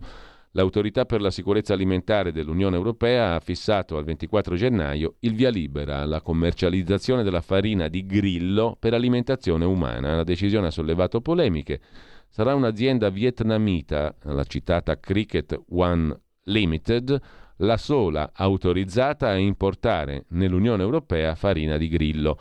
Alle sue spalle sta scaldando i motori un consorzio di aziende europee con sede a Bruxelles che avrà il via libera entro metà anno, del quale fa parte una realtà italiana, l'unica oggi esistente nel paese. Si chiama Nutrinsect, ha sede a Monte Cassiamo, 11 km da Macerata nelle Marche. A idearla due fratelli, José e Robert Cianni, con papà calabrese, mamma venezuelana, con la collaborazione delle università di Macerata, Camerino e Navarra, in Spagna, hanno messo a punto un sistema di allevamento e trasformazione dei grilli in farina alimentare. Su Libero, già che ci siamo, c'è da segnalare anche un altro pezzo, tutt'altra questione. Se ne occupa Attilio Barbieri, slitta a fine aprile il prelievo sui fornitori del servizio sanitario, il cosiddetto payback. La tagliola doveva scattare il 15 gennaio. In attesa di rivedere la norma introdotta da Renzi, il governo posticipa di tre mesi la scadenza del payback che scarica sulle aziende farmaceutiche i 2 miliardi di buco nei confronti delle regioni, scrive Libero. Per quanto concerne invece la questione del 30 all'ora a Milano, c'è la pagina principale di Avvenire nel dorso lombardo che si occupa di questo, città divisa sull'ipotesi del 30 all'ora. Un ordine del giorno approvato dal Consiglio Comunale prevede nuovi limiti di velocità per auto e moto dal gennaio del 2024. Centro-sinistra e giunta difendono il provvedimento, il centro-destra promette battaglia in aula, sul web l'ironia dei cittadini. Sarà impossibile controllare tutti, dice ad avvenire il professor Luca Studer, docente di circolazione e sicurezza stradale del Politecnico di Milano. Serve una rete stradale dove l'automobilista si renda conto che non può andare troppo veloce. Secondo il professore l'impatto positivo di questa misura è il calo di incidenti gravi, ma il rischio è che i cittadini non si adeguino. Su questa questione dei 30 all'ora della discordia anche Repubblica, 30 all'ora a Milano, si frena sui 30 all'ora, la protesta corre, penalizzato chi va al lavoro, Salvini contro Sala, i sostenitori della norma ribattono, così si ridurranno gli incidenti. Anne Ginori da Parigi eh, si occupa del caso francese. Parigi o lenta, un anno fa il limite, ma è stato solo un maquillage. Il provvedimento era tra i punti del programma della sindaca Hidalgo. Dal 21 è cambiato poco, la velocità è calata di appena un chilometro orario. Parigi si è convertita al ritmo lento da un anno e mezzo, ma la rivoluzione slow non si vede. Nei giorni infrasettimanali si avanzava già prima a passo d'uomo con Maxi Ingorghi. Da settembre del 21 la velocità massima consentita sulle strade parigine è stata 30 all'ora, un punto del programma della sindaca Anne Hidalgo. La capitale aveva già il 60% delle strade limitate a 30 km orari. Cos'è cambiato? Poco, a parte la segnaletica stradale. Le prime rilevazioni mostrano un calo della velocità media di solo un chilometro orario Solo quattro autovelox installati in tutta la capitale per sorvegliare gli automobilisti. La prefettura ha detto ai cronisti del quotidiano parigino Le Parisien che controllare la direttiva del comune non è una priorità. A proposito di comune di Milano, invece, 13 anni senza toccare stipendio e soltanto così, scrive il Corriere della Sera, si può comprare casa a Milano. La stima è per un appartamento di 85 metri quadri. È la città più cara d'Italia per il mercato immobiliare, scrive il Corriere della Sera. A proposito di Milano e Lombardia, le mani dell'Andrangheta sul post-sisma del 2012, inchiesta della Direzione Distrettuale Antimafia sulla ricostruzione nel Mantovano, seguita al terremoto del 2012. Dieci gli arresti. Al centro di un sistema corruttivo per i pubblici ministeri, un architetto 36enne, nipote dello storico boss di Cutro nel Crotonese. C'è anche però un professionista che non ha accettato il ricatto mafioso, ha parlato con la Regione Lombardia, la Regione Lombardia ha avvertito la magistratura, è nata l'indagine. C'è una storia incredibile invece, raccontata, l'avrete già saputa, alla periferia di Arezzo, l'uomo accusato di omicidio volontario del vicino, Sandro Mugnai, Fabbro, eh, è stato appena scarcerato e ancora parla a fatica e si dispera. La ruspa di quell'uomo colpiva i muri, se non gli avessi sparato la casa sarebbe crollata. È una storia pazzesca. Sono ancora disperato, dice peraltro il signor Sandro, che è stato scarcerato appunto dopo l'accusa di omicidio volontario per avere ucciso a fucilate il suo vicino di casa, Jezim Dodoli, 59enne impresario edile albanese, che a bordo di una ruspa la sera del 5 gennaio ha preso d'assalto la casa di quest'uomo, del signor Sandro, alla periferia di Arezzo, mentre il Sandro era a cena coi familiari. Sono disperato, ho agito per salvare la mia famiglia, ma non avevo altra scelta che sparare. Mm, eh, la fedina penale è pulita, sono un uomo per bene, sono un volontario, mi piace aiutare le persone, sono stato quattro giorni in carcere in isolamento, un'esperienza terribile, ma non ho mai pensato di essere colpevole, dice questo signore di Arezzo che mh, mm, racconta una storia veramente incredibile. È successo tutto mh, mm, all'Epifania. Eravamo in sette a tavola la notte dei regali dell'Epifania, tutti allegri e felici, mia moglie, mia madre, mio figlio, mio fratello, sua moglie e il loro figlio. A un certo punto un frastuono in giardino. Mio fratello si affaccia, si mette a urlare. C'è un pazzo che con la ruspa sta distruggendo le nostre auto. Mi sono affacciato, ho visto il mio vicino di casa che cercava di aprirsi un varco tra le macchine. Poi si è scagliato contro la casa eh, Massimo, cioè il fratello di quest'uomo ha cercato di uscire per fermarlo, lui ha tentato di schiacciarlo e con la benna della ruspa ha danneggiato la porta d'ingresso. Si è salvato per miracolo. Non era possibile fuggire perché il vicino, l'aggressore Dodoli, aveva semidistrutto la porta, bloccando l'unica via d'uscita. Gli urlavo di andare via, ma non si fermava. È stato un incubo. La casa tremava perché lui aveva iniziato a distruggere il tetto. Tutti gridavano terrorizzati. Ho preso il fucile da caccia Pensavo che forse sarei riuscito a spaventarlo e invece questo ha continuato a colpire la casa. Ho sparato il primo colpo di avvertimento a terra, non si è fermato. Gli infissi della casa si muovevano, cadevano calcinacci, i miei familiari gridavano disperati. Ho sparato ancora 3-4 colpi, miravo in basso alle gambe. A un tratto la ruspa si è fermata, ho salvato le vite della mia famiglia e la mia, ma a un prezzo altissimo. Piango ancora per quell'uomo, ma ripeto, non c'erano altre possibilità. L'uomo è stato accusato di omicidio volontario del vicino e adesso è stato scarcerato. Sotto shock, eh, velocissimamente tra le altre notizie del giorno, su Italia Oggi un nuovo hub dell'energia solare africana in Sicilia, finanziato da Bruxelles, 307 milioni, dal Sahara arriverà a Partanna, provincia di Trapani, via libera dell'Unione Europea a Elmed, un cavo sottomarino di 200 km tra Tunisia e Italia, scrive Italia Oggi. Mentre su Italia Oggi c'è anche il caso Bolsonaro e i social media, una riflessione del direttore di Italia Oggi 7, Marino Longoni, ormai la disinformazione online dilaga col complottismo. La vediamo tra poco se abbiamo tempo. In teoria dovremmo collegarci adesso con Alessandro Morelli per la rubrica dedicata all'Italia da fare, cioè per il focus sulla programmazione economica e sul dipartimento guidato presso la Presidenza del Consiglio dal nostro condirettore di Radio Libertà Alessandro Morelli, giusto appunto il Dipartimento Programmazione e Coordinamento della Politica Economica. Ci fermiamo un attimo.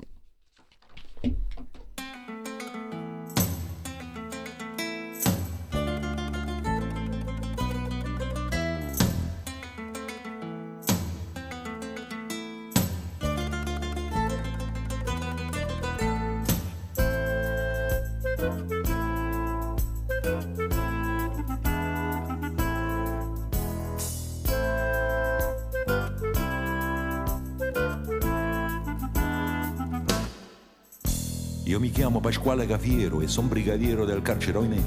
Io mi chiamo Cafiero Pasquale, sto appoggio reale dal 53. E al centesimo catenaccio, alla sera mi sento una straccia. Per fortuna che al braccio speciale c'è un uomo geniale che parla con me.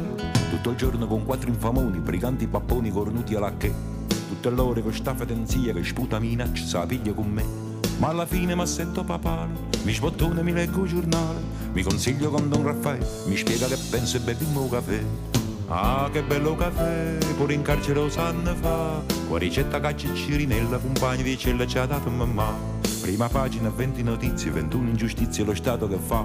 Si costerna, si indigna, si impegna, poi getta la spugna con gran dignità.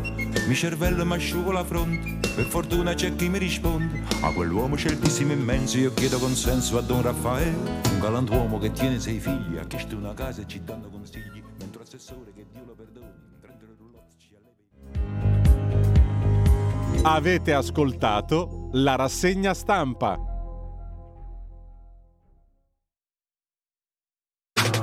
Stai ascoltando Radio Libertà. la tua voce libera, senza filtri né censura. La tua radio.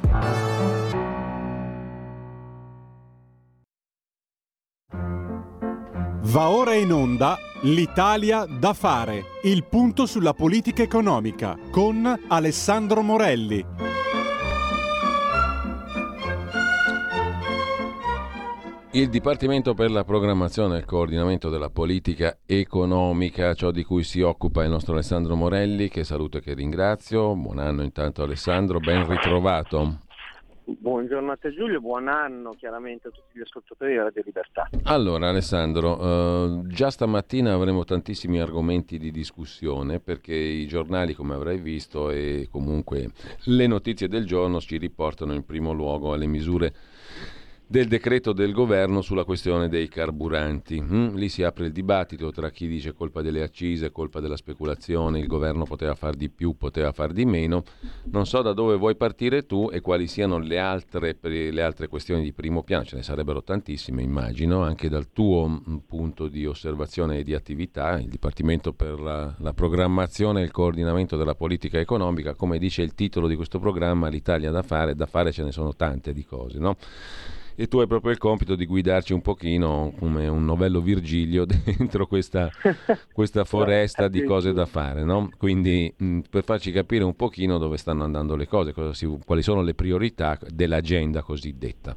Allora, da dove partiamo Alessandro? Secondo te è stato sufficiente questo mh, provvedimento mh, del governo in tema di carburanti?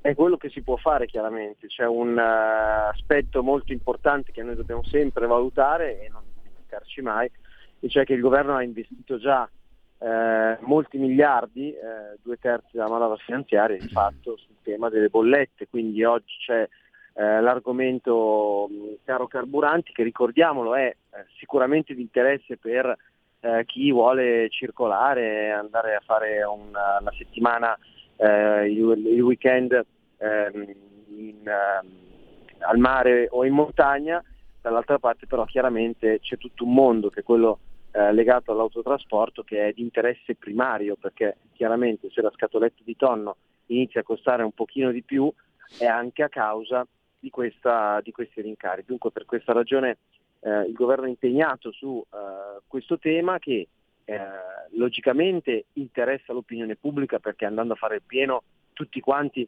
eh, siamo, siamo, vittime di, questo, di questi rincari, dall'altra parte però c'è un problema generale che riguarda eh, l'argomento dell'inflazione, di tutto quello che eh, può essere o può causare un aumento dei prezzi. Tu però giustamente guardi, eh, guardi anche in chiave prospettica alle, eh, alle, iniziative che il governo deve, deve intraprendere prossime, nei prossimi giorni già e nelle prossime settimane.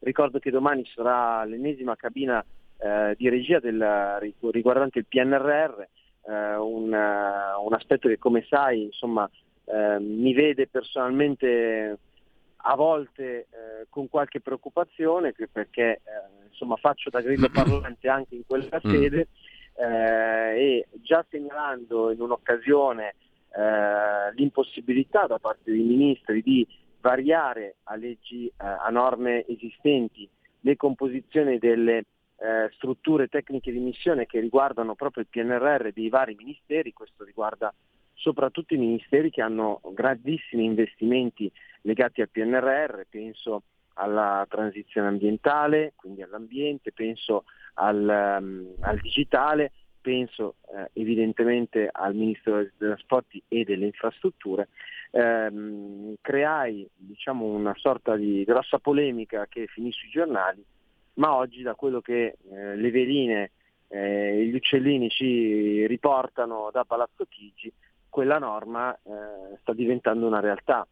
Eh, dunque diciamo che ancora una volta il grillo parlante della Lega ha fatto il suo onesto lavoro e oggi lasciando stare le polemiche, carta cante, i fatti stanno dimostrando che la Lega anche in quell'occasione aveva perfettamente ragione. Domani dicevo cabina sì. di regia e poi ti lascio la parola sì. chiaramente, PNR. PNRR, il Ministero dei Trasporti sarà protagonista perché ricordiamo ci sono 55-56 miliardi indirizzati verso le nuove infrastrutture.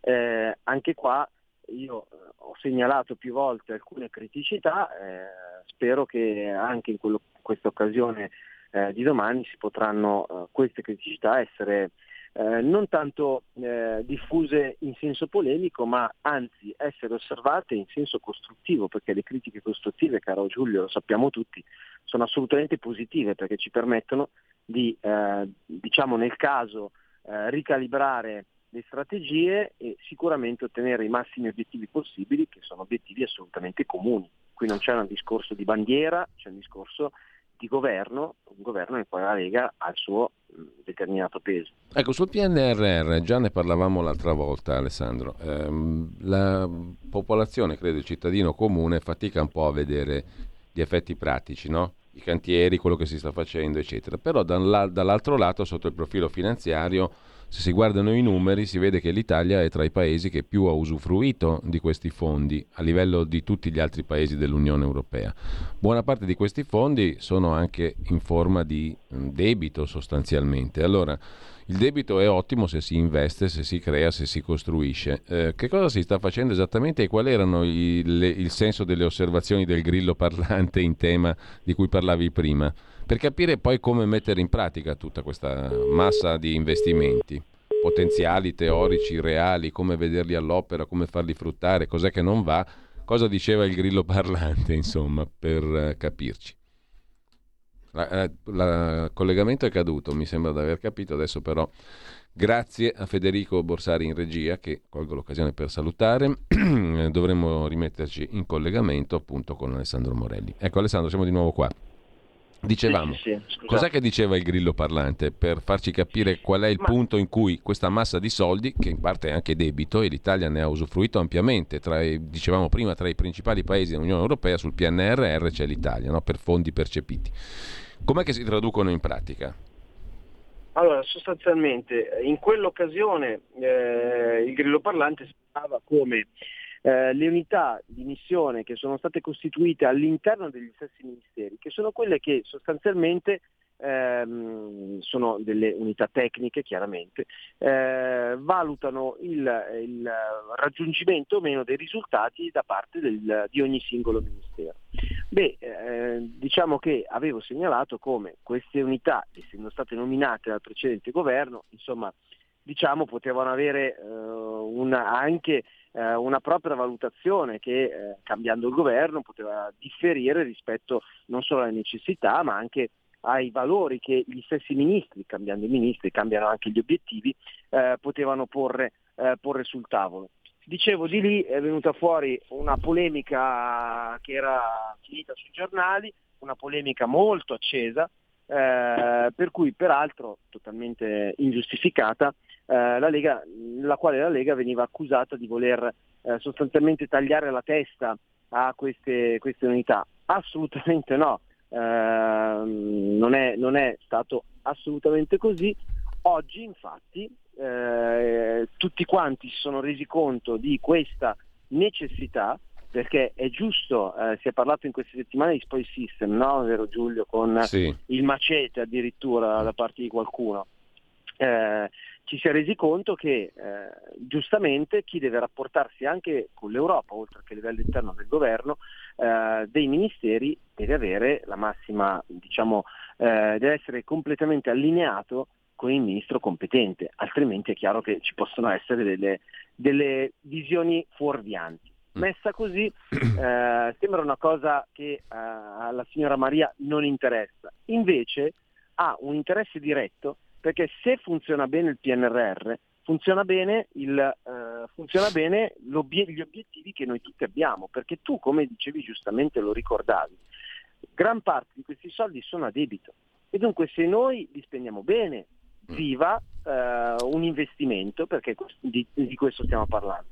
Ma se i soldi vengono eh, diciamo eh, spesi purché si spendano visto che ci sono, e questi sono debiti che noi ci accogliamo e che rimarranno ancora una volta eh, in capo, eh, come spesso si dice, a noi e ai nostri figli. Ecco Alessandro, altro tema eh, a margine di questo, il dibattito sul MES, no? forse un pochino più sullo sfondo perché è meno attuale del PNRR che è molto più concretamente avviato, però che fare? Mm, si ratifica, non si ratifica? Il fatto di ratificarlo ci pone nella condizione di dover poi magari subirne le conseguenze? Per farla breve è altro debito a livello europeo con condizioni, cioè vi diamo i soldi ma voi dovete fare così cos'ha. Quello applicato a suo tempo alla Grecia, grosso modo. Guarda, allora, diciamo che eh, come sai la nostra posizione storica è una posizione che sicuramente è molto rigida su questo argomento, ma eh, visto, visto il PNRR e avendolo eh, vissuto già nel governo precedente, ti dico che alcune iniziative eh, che riguardano ehm, delle, eh, delle proposte, dei progetti europei, possono rischiare di essere persino favorevoli, visto che noi abbiamo questa eh, c'è questa nomea per cui noi quello che viene dall'Europa per forza non ci piace. E ti do questo esempio. Il PNRR introduce una logica che magari fosse eh, diciamo assunta a livello eh, nazionale come un criterio eh, base, ma proprio base d'asta per la realizzazione di opere, di progettazioni anche immateriali, eccetera, eccetera.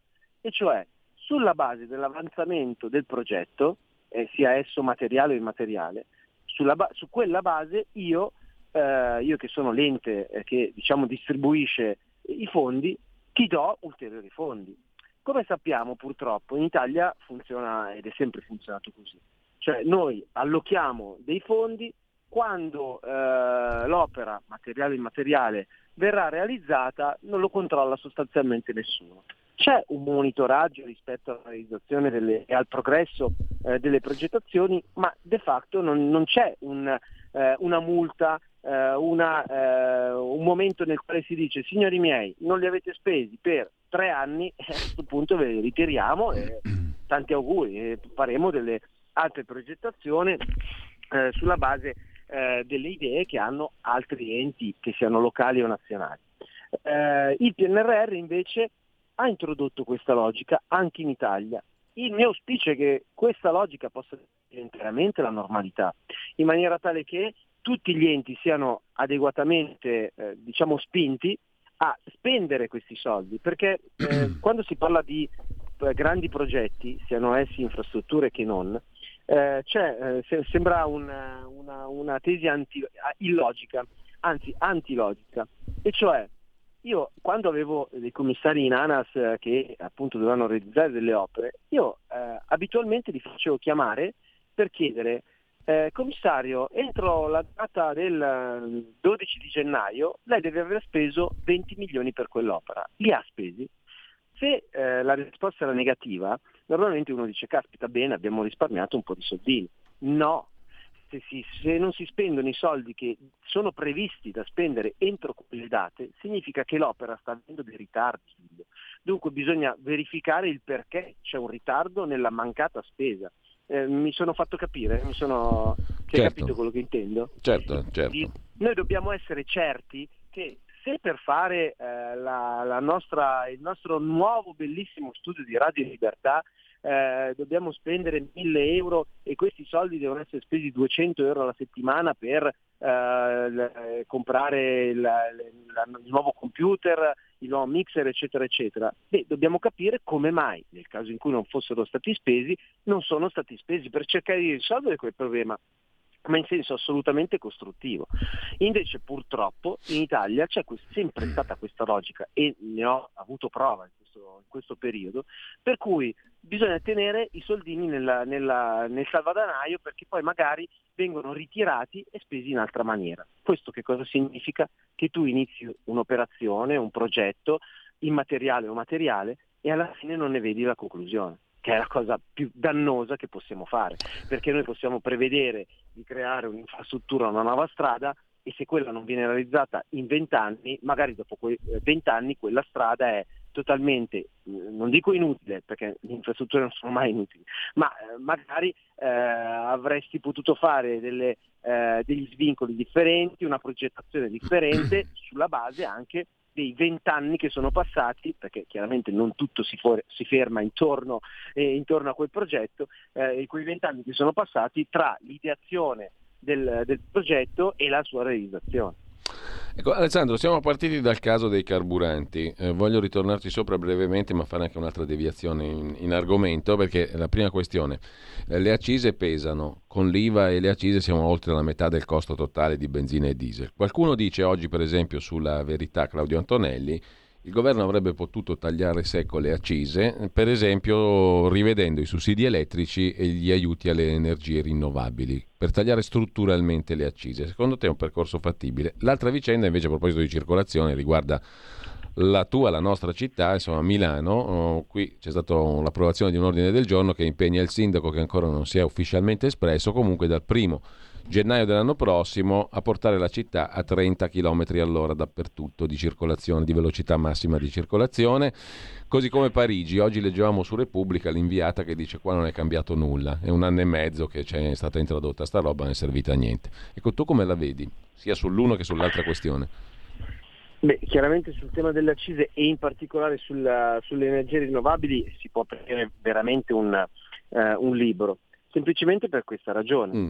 eh, e che è immagino abbastanza comprensibile. Mentre se eh, noi guardiamo il rincaro del prezzo del gas e quindi un aumento del prezzo eh, dell'energia legato chiaramente alla, alla prima ragione, eh, questa ragione non esiste quando parliamo di energia prodotta eh, con, le, eh, con i sistemi rinnovabili.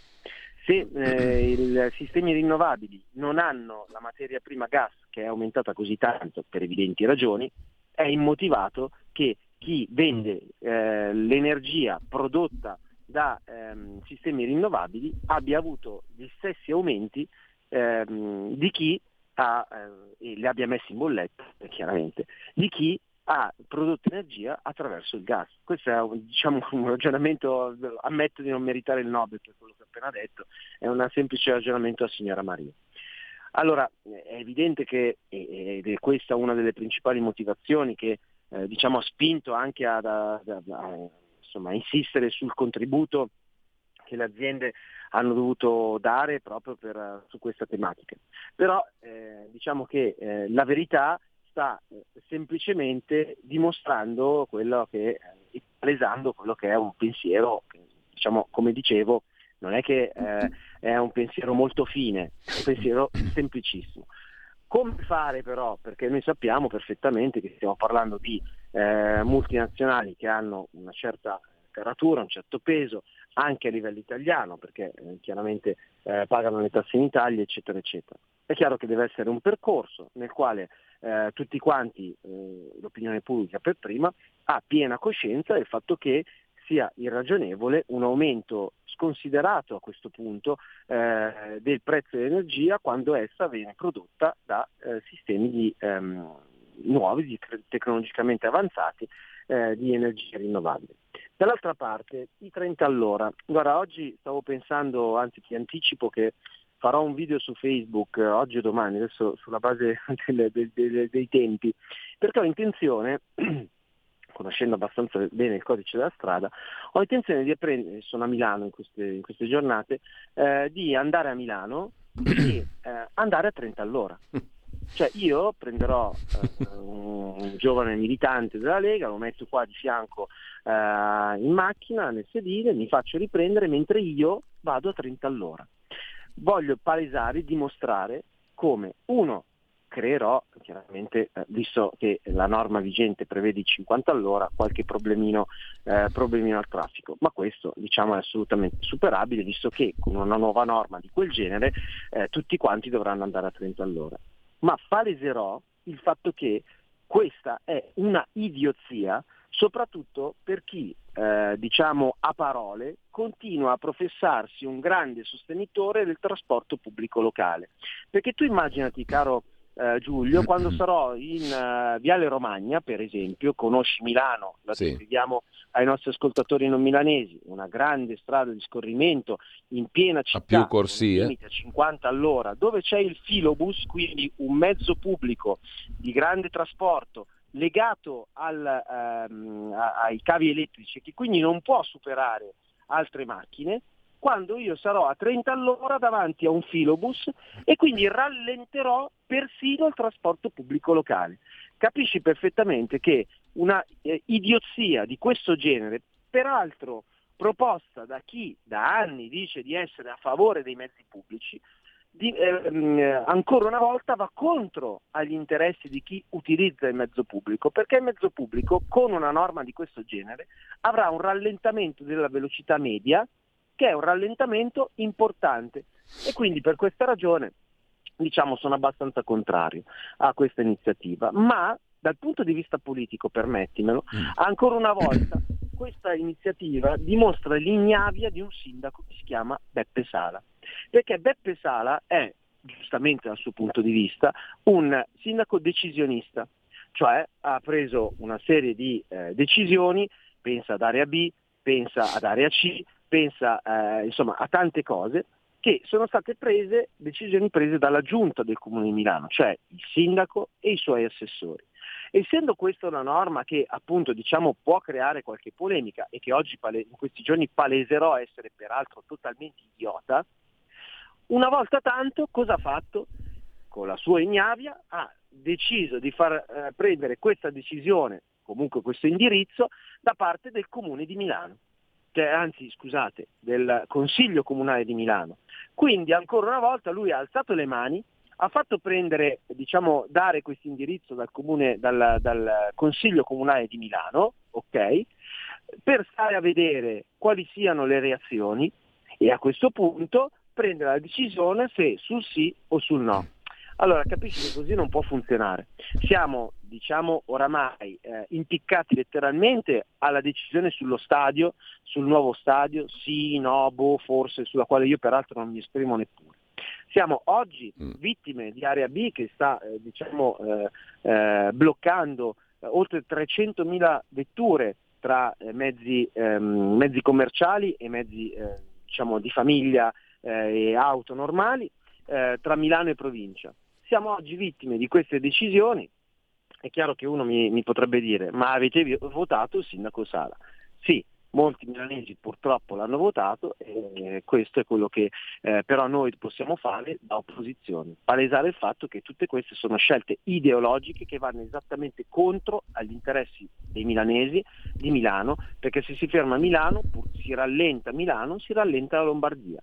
In tutto questo, piccola e ultima parentesi, sì. il biglietto del mezzo pubblico, dei mezzi pubblici a Milano è aumentato a 2,20 euro, scelta della sinistra, mentre il Ministero dei Trasporti, per esempio, ha investito su Milano oltre 2 miliardi di euro per prolungare tutte le metropolitane. Ulteriore prova che si passa dalle parole ai fatti quando c'è la Lega, e cioè questi cianciano di mezzi pubblici. Noi abbiamo messo 2 miliardi e mezzo e passa sulle, eh, sulle metropolitane milanesi e non solo.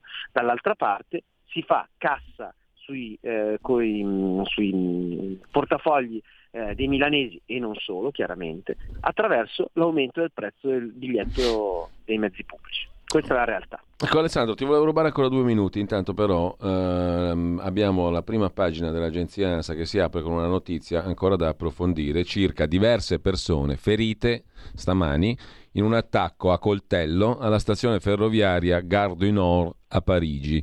Un uomo è stato arrestato intorno alle 6.45 di stamani. Eh, una fonte di polizia anonima ha detto che le persone colpite hanno riportato ferite lievi. Gli agenti hanno immobilizzato il sospetto e hanno anche aperto il fuoco contro di lui dopo averlo fe- ferendolo leggermente. Il ministro dell'interno francese Darmanin eh, si è recato sul posto, l'attentatore è stato portato via, appunto ferito in modo lieve e per il momento non se ne sa molto di più. Certo abbiamo letto stamattina che dall'Iran sono arrivate minacce ben precise contro uh, la Francia per Charlie Hebdo. Non so se la cosa sia in relazione, non c'è ancora nessuna notizia in questo senso, però questo è lo scarno lancio di agenzia di poco fa. Di agenzia ANSA. Sì, però grazie per il servizio pubblico che come sempre stai facendo perché hai messo assieme, guarda, casualmente sembra citofonato questa cosa.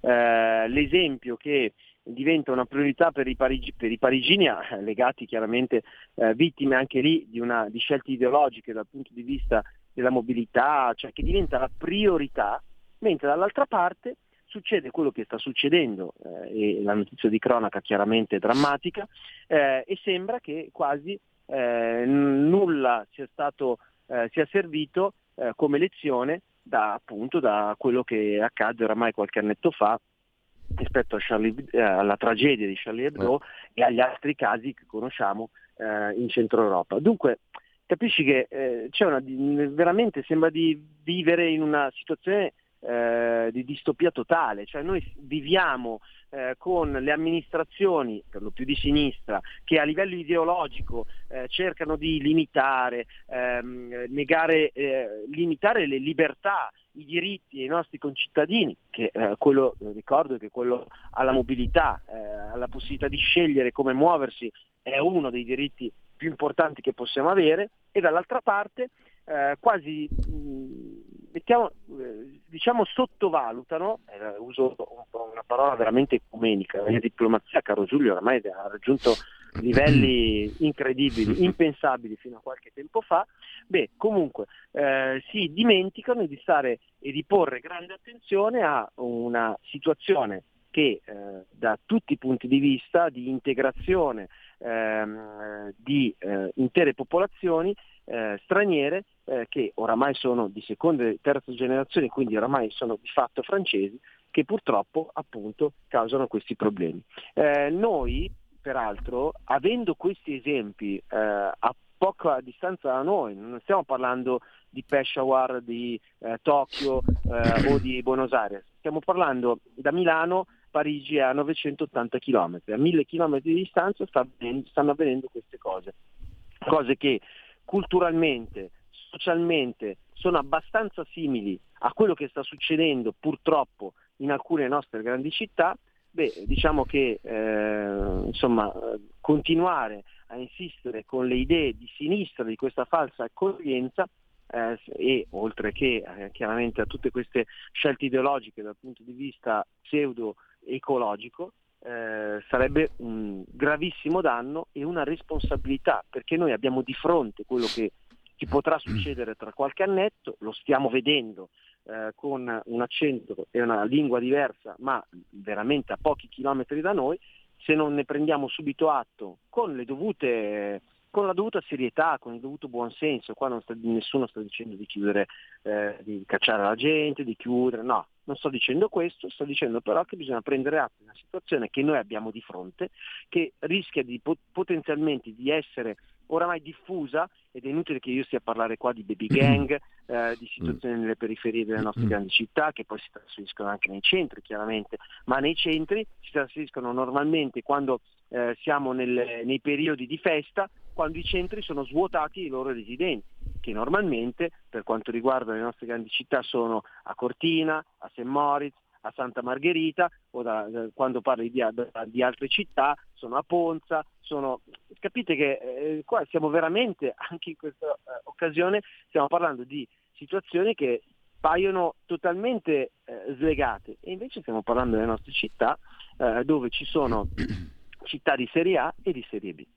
Alessandro, dobbiamo salutarci, però una domanda secca te la faccio, poi avremo modo magari di riprenderla più dettagliatamente. Dobbiamo avere davvero il timore della nuova direttiva europea sull'efficientamento energetico delle nostre abitazioni. Oggi qualcuno, segnatamente libero del giornale, parlano di euro stangata per la casa degli italiani, per l'efficientamento energetico da ottenere entro sette anni, 2030. È un pericolo vero? Allora, ricordo a tutti, e lo ricordo perché è doveroso farlo, che grazie alla Lega nello scorso governo, un governo nel quale la Lega ha pagato pesantemente diciamo, il, la propria presenza dal punto di vista elettorale, grazie alla Lega, dicevo, oggi noi abbiamo salvaguardato le nostre case, perché se ci fosse stato solo PD e 5 Stelle, eh, le tasse sulle nostre case, i progressi rispetto appunto a queste iniziative eh, simili ecologiche eh, sarebbero andate molto più avanti e grazie alla Lega, come dicevo, tutto questo è stato stoppato. Ma questa è la doverosa premessa che dovevo fare, perché coerentemente la Lega su questi argomenti ha una posizione chiara. Nessuno evidentemente è contro ai, ai progressi che si, si, vogliono e si devono fare rispetto a, un maggior, a una maggiore sostenibilità e a un maggior eh, contributo anche economico, perché ricordiamolo, eh, anche noi, anche la signora Maria è contenta